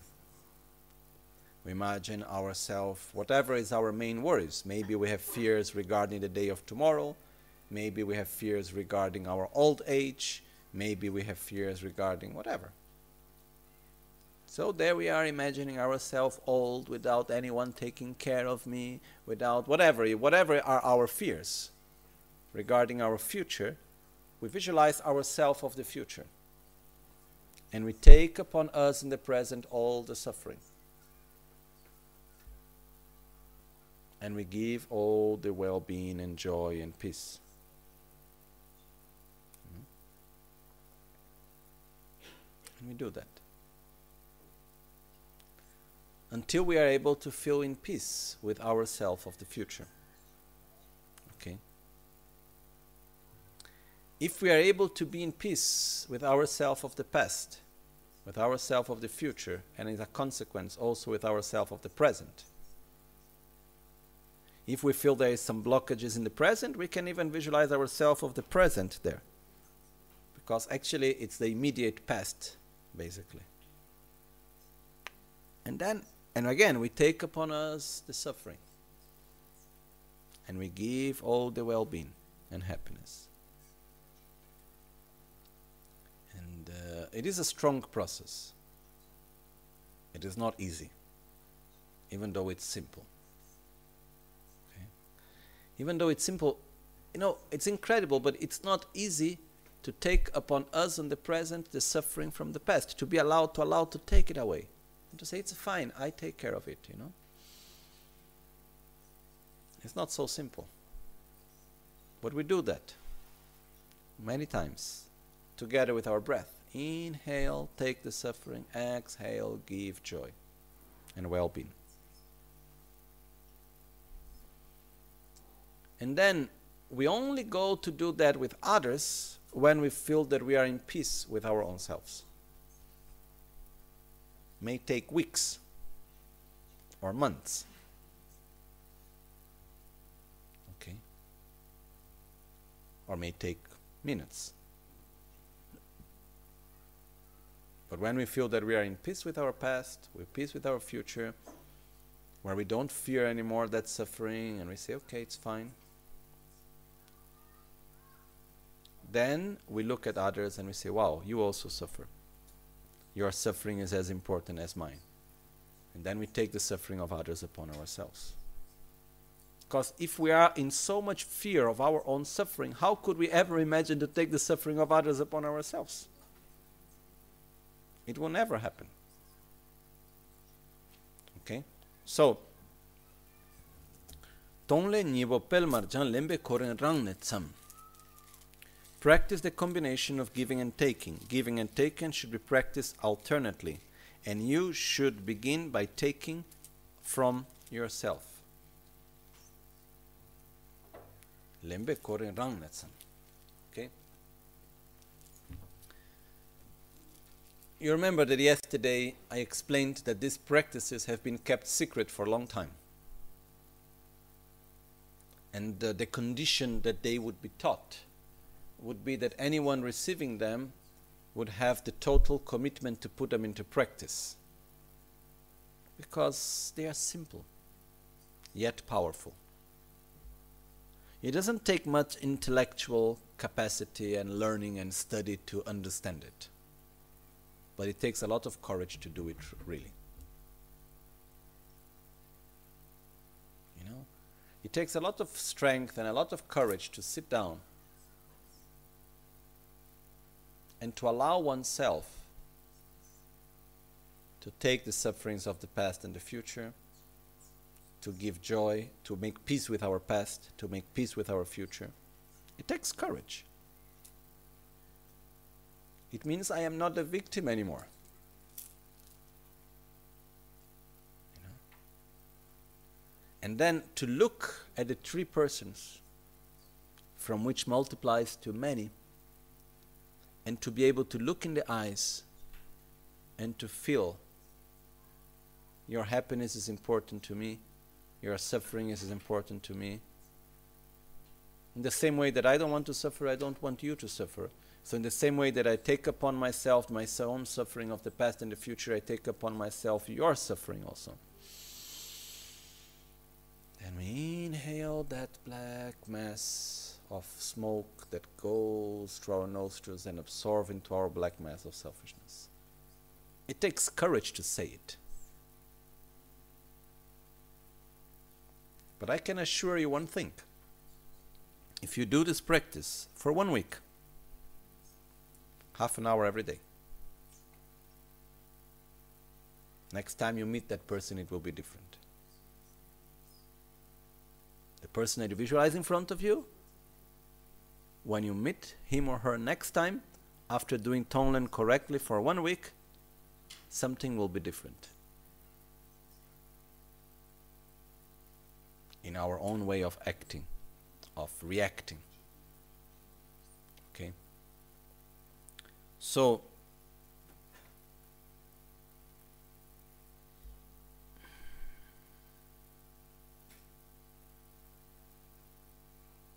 in the Guru Puja, we recite this verse three times.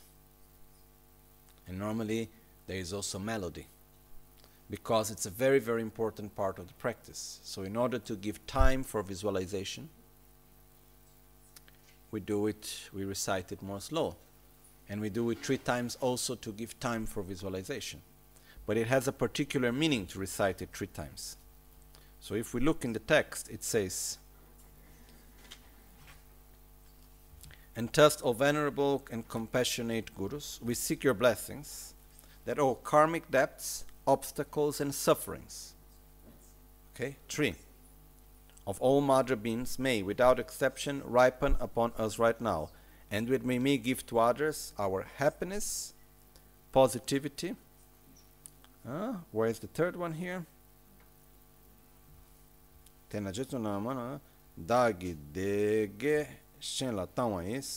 Okay, basically three things that we give to others. Our happiness, our positive karma, and all the material things that we have.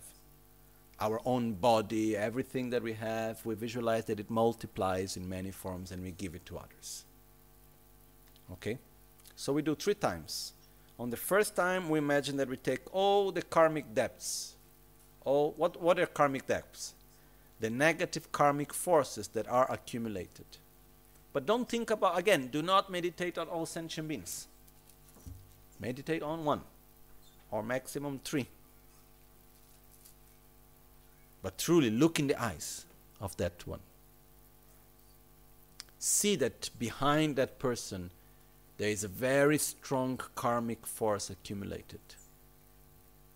And we can feel it, and we say, I take it upon myself. We see like a sort of a vacuum cleaner coming in, taking that negative karmic force, and then we inhale. And it absorbs the black mass of our heart. Then all the obstacles. The obstacles are all the difficulties, all the sicknesses, all the conflicts we take upon ourselves.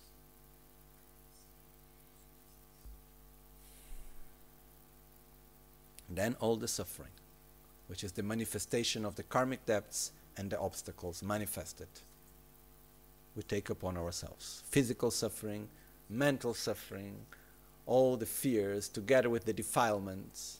Actually, the mental defilements not manifested are also manifested are part of the obstacles. We have inner obstacles, which is ignorance, selfishness, hatred, and so on. These are all part of obstacles. So we take all the defilements when we take obstacles, and then the suffering is the manifestations of all of that. And then we imagine all the suffering coming uh, upon us. That's why we do three times. Okay? And as we give, we give all our merits, we give all our happiness, our well being, our joy, our peace that multiplies. We give all our positive karmic force. And we give all the positive conditions that we may have in our life.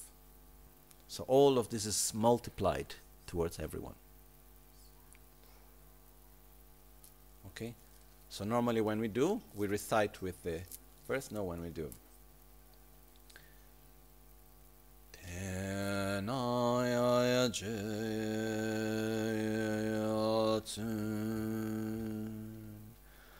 Lamaya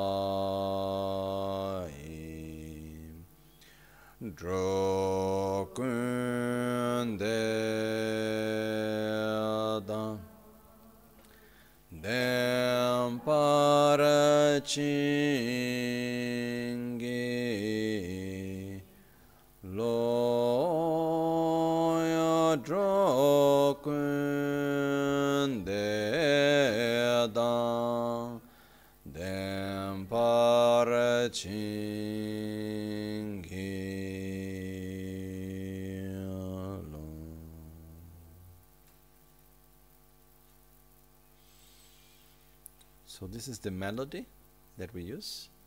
But because we recite it one time, I repeat it two times the last verse. When we do three times, it fits perfectly.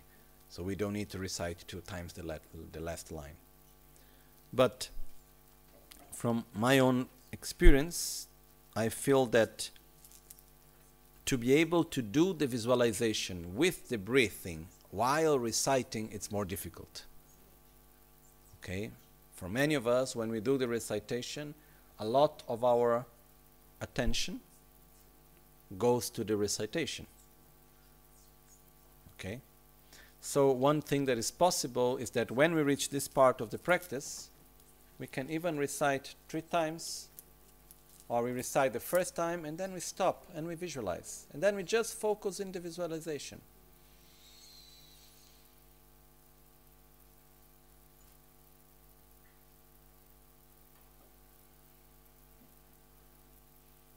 We stay in that for some time.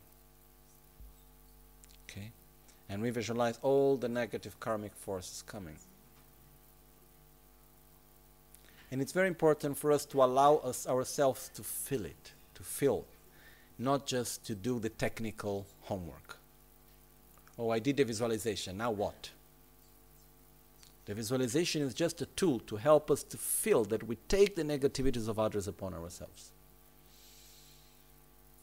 Then we give our joy, we give our well being, we give our peace, we give our merits and everything. So we do this and we take time, you know. No hurry. We stay there. Half an hour, or 15 minutes, or one hour. We stay in that process. And uh, until we should be at least able to have that person, that three persons in front of us, and we are able truly to feel that we take their suffering upon us, and we are fine with it. And we rejoice that they are free from their sufferings and the causes of their sufferings.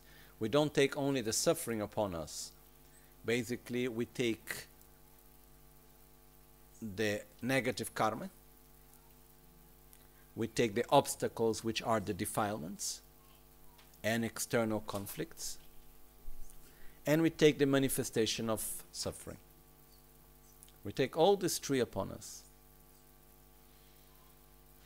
And when we give the white light nectar, it manifests as whatever they need the most.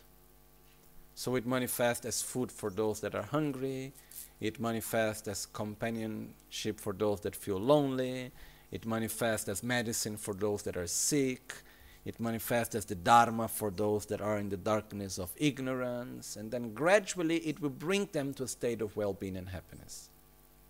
So imagine that we give them joy, we give them peace, we give them strength, we give them positive karma. So as a result, they reach this state of well being and happiness. So we visualize that with one person, three persons. Or we have one, or we have one have friend, enemy, and indifferent from the beginning. Finally, we treat all the three in the same way, but we start with that. And we give time to ourselves. Do not hurry until we can actually feel.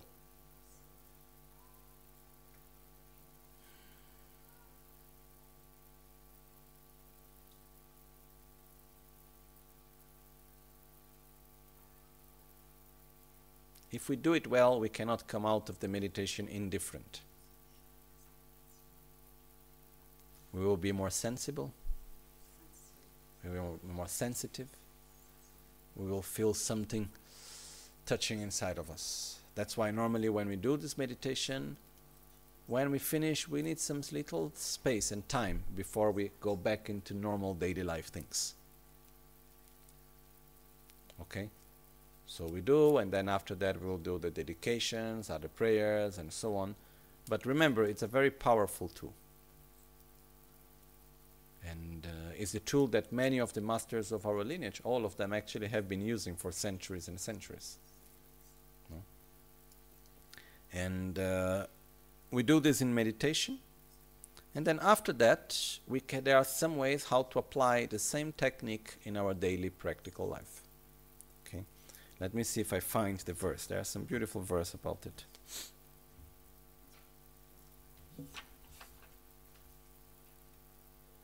Okay.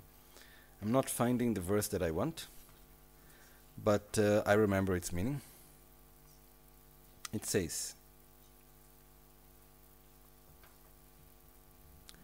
whenever I experience suffering, may through my own suffering I eliminate the suffering of all.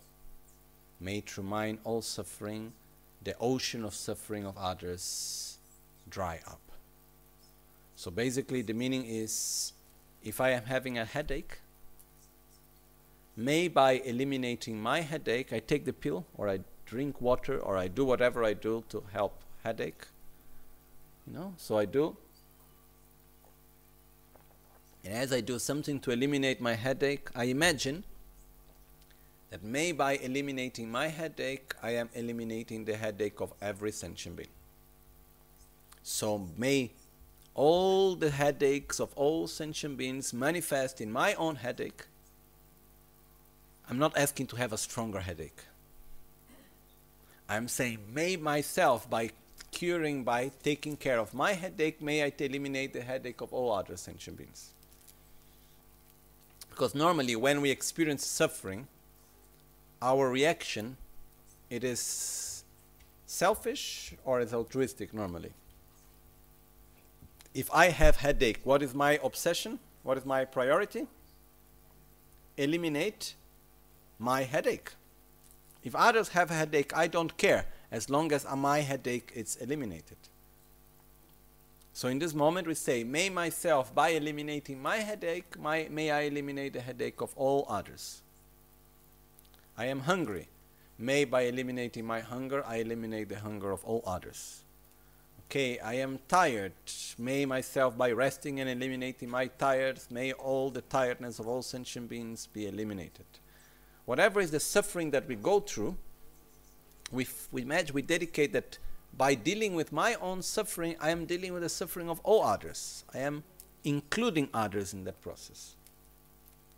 And whenever we experience something good, whenever we have a joyful experience, for example, no, if I am drinking water and I like really drinking water, if I'm eating something good, if I'm having a nice time with a friend, or I see a beautiful place, anything that I do that is pleasurable, that is beautiful, I dedicate it and I say, may each and every sentient being experience the joy that I am experiencing here. We share it. Okay? So, similar to the fact that when we have suffering, we take it upon ourselves as dirt, smoke. When we see, when we are experiencing suffering, imagine that the suffering of others absorb into ourselves and manifest through our own suffering that then we eliminate. And by eliminating our suffering, we are eliminating the suffering of all. And when we're experiencing a joyful moment, we dedicate and we say, Oh, may through my joy everyone experience that joy. So it's like the light, the nectar that emanate and goes to all sentient beings. And as the longer I experience joy, the deeper and the stronger is my, joy and pleasure, the better, because the more I can give to others. So if we do this, you know, every good moment is a wonderful moment to practice. Every difficult moment is a good moment to practice. And it can be constant there. So what we are doing on a more let's say let's so-called technical level we are applying an opposite mode of apprehension on every moment possible opposite to selfishness. When i feel something good instead of thinking only of my own pleasure i think about others about everyone else. When i'm having a pain or suffering instead of thinking only of myself i'm thinking about everyone else. And gradually we train ourselves within that And uh, so, for example, also when we are walking on a street and we see someone that is not well, we look at that person and we allow ourselves to feel your suffering is as important as mine. I wish you to be free from suffering. I wish you to be happy. And we imagine the suffering coming upon ourselves and absorbing into the black mass of selfishness. And then we give joy towards them. One very, very important detail. All of this must be done in total secrecy. We cannot say to others, Oh, I am taking his suffering upon myself, you know. Or we don't go say, Oh, I take your suffering upon me. Never. We do the practice in total secrecy. No one should know about it. No one needs to know about it.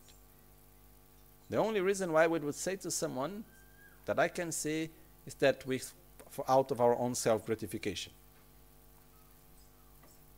How good I am, I take your suffering upon me. Be grateful to me. We don't do that. We just do it.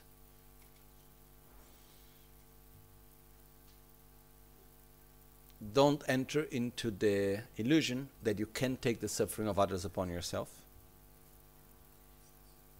Or that, uh, oh, now I am so bad because I did and now I have the suffering of others upon me. This is a total illusion. It would be very cool if it would be possible, but it is not. Okay? It could happen that by doing somehow the practice of Tonglen, it can become a condition through which our own negative karma manifests. This is something else. But it's our own karma. We are never going to experience the karma of someone else. This is not possible. Okay? So, whenever we talk about this practice, there is one aspect which I feel a bit uncomfortable, which is the fact that this is a very, very precious and powerful tool. You know, it has been given for generations and generations as something very difficult to get. Like masters will give these explanations with so much secrecy and so like they would not explain everything easily because people need to value it. Simply because if we don't value it, we don't do it, we don't take good care of it. So we live in times where these teachings are openly available to all of us. We have them from an uninterrupted lineage. But they will only be useful and powerful if we use them. And to use them, we must respect the steps. You know? Some teaching says practicing the Dharma is like cooking. If you want to make, let's say, we are in Italy, so you want to make uh, pasta with tomato sauce. Okay? Is there an order of to put the ingredients? Or as long as the ingredients are there, it doesn't matter the order? There's an order, no? I cannot first put the water or I go, then after that you put the tomato. It doesn't work. There is an order that we need to follow in order to have the right plate. Similar to that, when we train ourselves, there is a correct order in training. So we learn the steps, but we practice doing one step after the other. So before doing the Tonglen, we must go through equanimity and equalizing ourselves with others. This is very important. And it may take weeks for us to go through equanimity. And that's fine. You know, we must go and we may take weeks meditating that we look and okay, you suffer as I suffer, you want to be happy as I want to be happy until we can feel it. May take weeks doing it every day. And that's fine. Or it may take one day. That's wonderful also. But we must do one step after the other. When we feel the equanimity, then we can feel the equality. Your happiness is as important as mine. Your suffering is as important as mine. When we are able to feel that, then we can take our suffering from the past and our suffering from the future until we are in peace with ourselves. And then we can start to take the suffering of others upon ourselves and to give our joy to them. Okay? So please respect the steps. And before all of that, we need to meditate on the preciousness of this life. We need to meditate on impermanence and death. We remember that the Tonglen works on the basis that the preliminaries have been done. If we take the practice of Tonglen out of context and we don't do the preliminaries, and by doing the preliminaries, I'm not saying Janam La Janje Bada Dani Sho Semje Damje Dewa Dan Gije Semje Damje Dunga Dan Dunga Gije This is not what I mean by doing the preliminaries. This is reciting the prayers of the preliminary practices. But this is not doing the preliminaries here. To do the preliminaries means to feel the preciousness of these wonderful conditions of freedom and endowments I have in this life to feel deep inside myself the certainty of death and the certainty of the uncertainty of the moment of death. To generate deeply upon us the urge to do something meaningful in this life because it's too precious and I cannot lose it right now. To see samsara with our eyes, to recognize that we are on this cycle of mental defilements, karma, and results, and I cannot bear it anymore, and I want to get out of samsara. So I will do anything necessary to get out of samsara. And to do that, I must eliminate my own ignorance. And to do that, I must practice morality. I must abandon what is harmful. I must cultivate what is beneficial. I must develop concentration. I must meditate and generate wisdom. And when we have that very clear, that's the basis, then we take refuge in the Buddha, Dharma, and Sangha. Because by myself alone, I am not able to do all of that. I need help. So please, Guru Buddha, help me. And I ask help from the depths of my heart. Then I receive help. Then I take refuge in the practice of the Dharma that Guru Buddha gives me. I take refuge in the Sangha that supports me on my path. I take refuge in the Guru that is the embodiment of Buddha, Dharma, and Sangha. Then I start to see others. Then I generate equanimity. Then I equalize myself with others. And then I do Tonglen.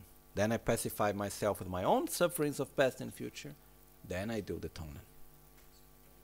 Because then, when I take the suffering of others, it's not just this momentary suffering, it's the all pervasive suffering that I connect with. Is it clear the steps that we follow? So, remember that these steps are not technical steps. Have you recited the previous verse? Yes, then you can recite this one. It's not that. I'm not saying before reciting verse number 97, you must have recited verse number 96. Actually, you don't need. You could recite only 97 without reciting 96.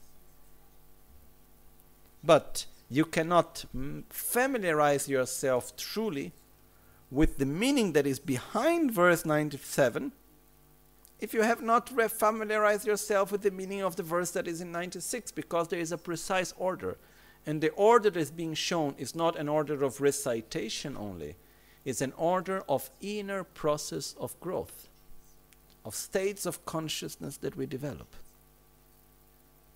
So we go through all the verses in order to have a clear view of the roadmap, like a roadmap that we need to follow. But we do one step at the time. And the great beauty of it is that wherever we are, if we recognize the position in which we find ourselves, we will see that the next step is possible. If we look towards the f- step that is far away, oh, that's impossible. But if we truly recognize where I am and which is the next step that I should do, we will see that uh, that step is actually possible. And that's why it's possible to go to enlightenment. Okay? So, I just like to remember this that the practice of Tonglen is a very powerful practice. But as Geshe Chekawa said to us, Tambongondro talalap. First, train in the four preliminaries. First, train in the preliminaries. If we take the Lojong practice, and in particular, if we take the practice of Tonglen, the meditation of giving and taking, out of context, it loses power. It does. It will not give the results that we wish to gain, and we will not be able to practice it correctly because we will not have the minimum requirements to do the practice. It's like I don't know if you have ever tried. This is something that I did when I was a kid. This is when I start to play with computers. Whenever we would look for a new software, the software has written minimum requirements. How much memory you need, what is the power of the processor, uh, and so on and so on. And what happens when you try to install a software in a computer that doesn't have the minimum requirements? It gets stuck. It doesn't go well. So what is the minimum requirements to do Tonglen, truly? Preliminaries, which is to recognize the preciousness of this life, to have the awareness of one's own mor- mortality, to have the urge to make this life meaningful, to understand the law of karma so I would avoid whatever is harmful to myself and others. I will cultivate what is beneficial to myself to see samsara clearly and say, I want to get out of this cycle, and by that I take refuge. Then we go to train ourselves with equanimity, we equalize ourselves, and then we can practice Tonglen in the most beautiful and powerful way. Okay. This is why this practice also have been kept secret because it was not given to those that had not yet completed the preliminaries. And sometimes it happens that it's difficult to find people that have completed the preliminaries. That's why they were made public, otherwise, at some point, they will get lost. So, my advice on this is we meditate on the path to familiarize ourselves with the steps that we need to do but we put our main emphasis in the step that we are on our immediate future. What are the steps? Where am I right now? If I don't have that joy of having this wonderful opportunity, if I'm not able to recognize the preciousness of this freedom and endowments that I have, of this incredible opportunity I have, I need to familiarize myself with that. Oh, but that's just the beginning. Exactly. And if I am in the beginning, it's fine. That's what I should do. It's no point focusing so much in a very high meditation if I have not yet familiarized myself with the step of where I am. We should familiarize ourselves with all the steps that we need to do. And we can do the practice of Tonglen, which is like, how to say, if we do the practice of Tonglen without having completed the preliminaries, um, we are not doing the real thing. We do it, but it will not be complete. Because we don't know what the suffering of all pervasive suffering is. We don't have aversion towards samsara. So we cannot see this on others. So Tonglen will be superficial. But it's okay to do it. And you can use this method. I'm not saying that you cannot meditate on Tonglen. Please do it. But put most of your energy in wherever you are on the path. And this only you can know. And this is, by that, you will see that gradually you will move on with the steps. Okay? And uh,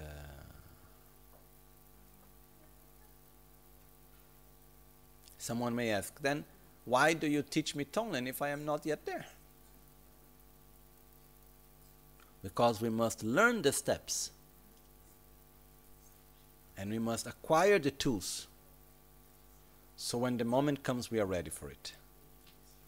But we, must, but we must put all our, and we must familiarize ourselves with the steps and the tools. It's like, you know, when a warrior is training for war. He's training. He's not really fighting, he's training. So that when the actual moment comes, he's ready to deal with it. Oh, what's the point training to fight if you don't need to fight? It's to prepare for the moment. So, similar to that, we train ourselves for something that we will do later. We familiarize ourselves with the methods, with the, with the steps, and so on. But we put our main energy in the step where we are. Okay? And uh, if we look to all the steps, I think it's quite clear. Okay. I don't want to disencourage anyone. I want to encourage you to say the practice is for real.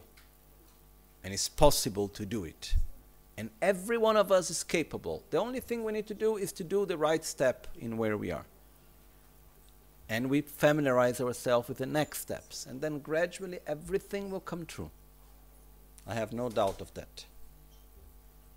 Okay.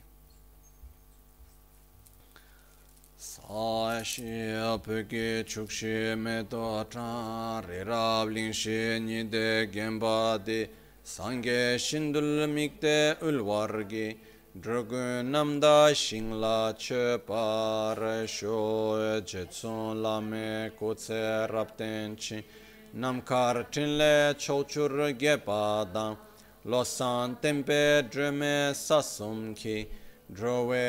sā ne gyur che ye da guru ratna mandrala kam niryata yami chanchu simchu ma ke panam ke gyur nyampar me pai konto pelwar swift return prayer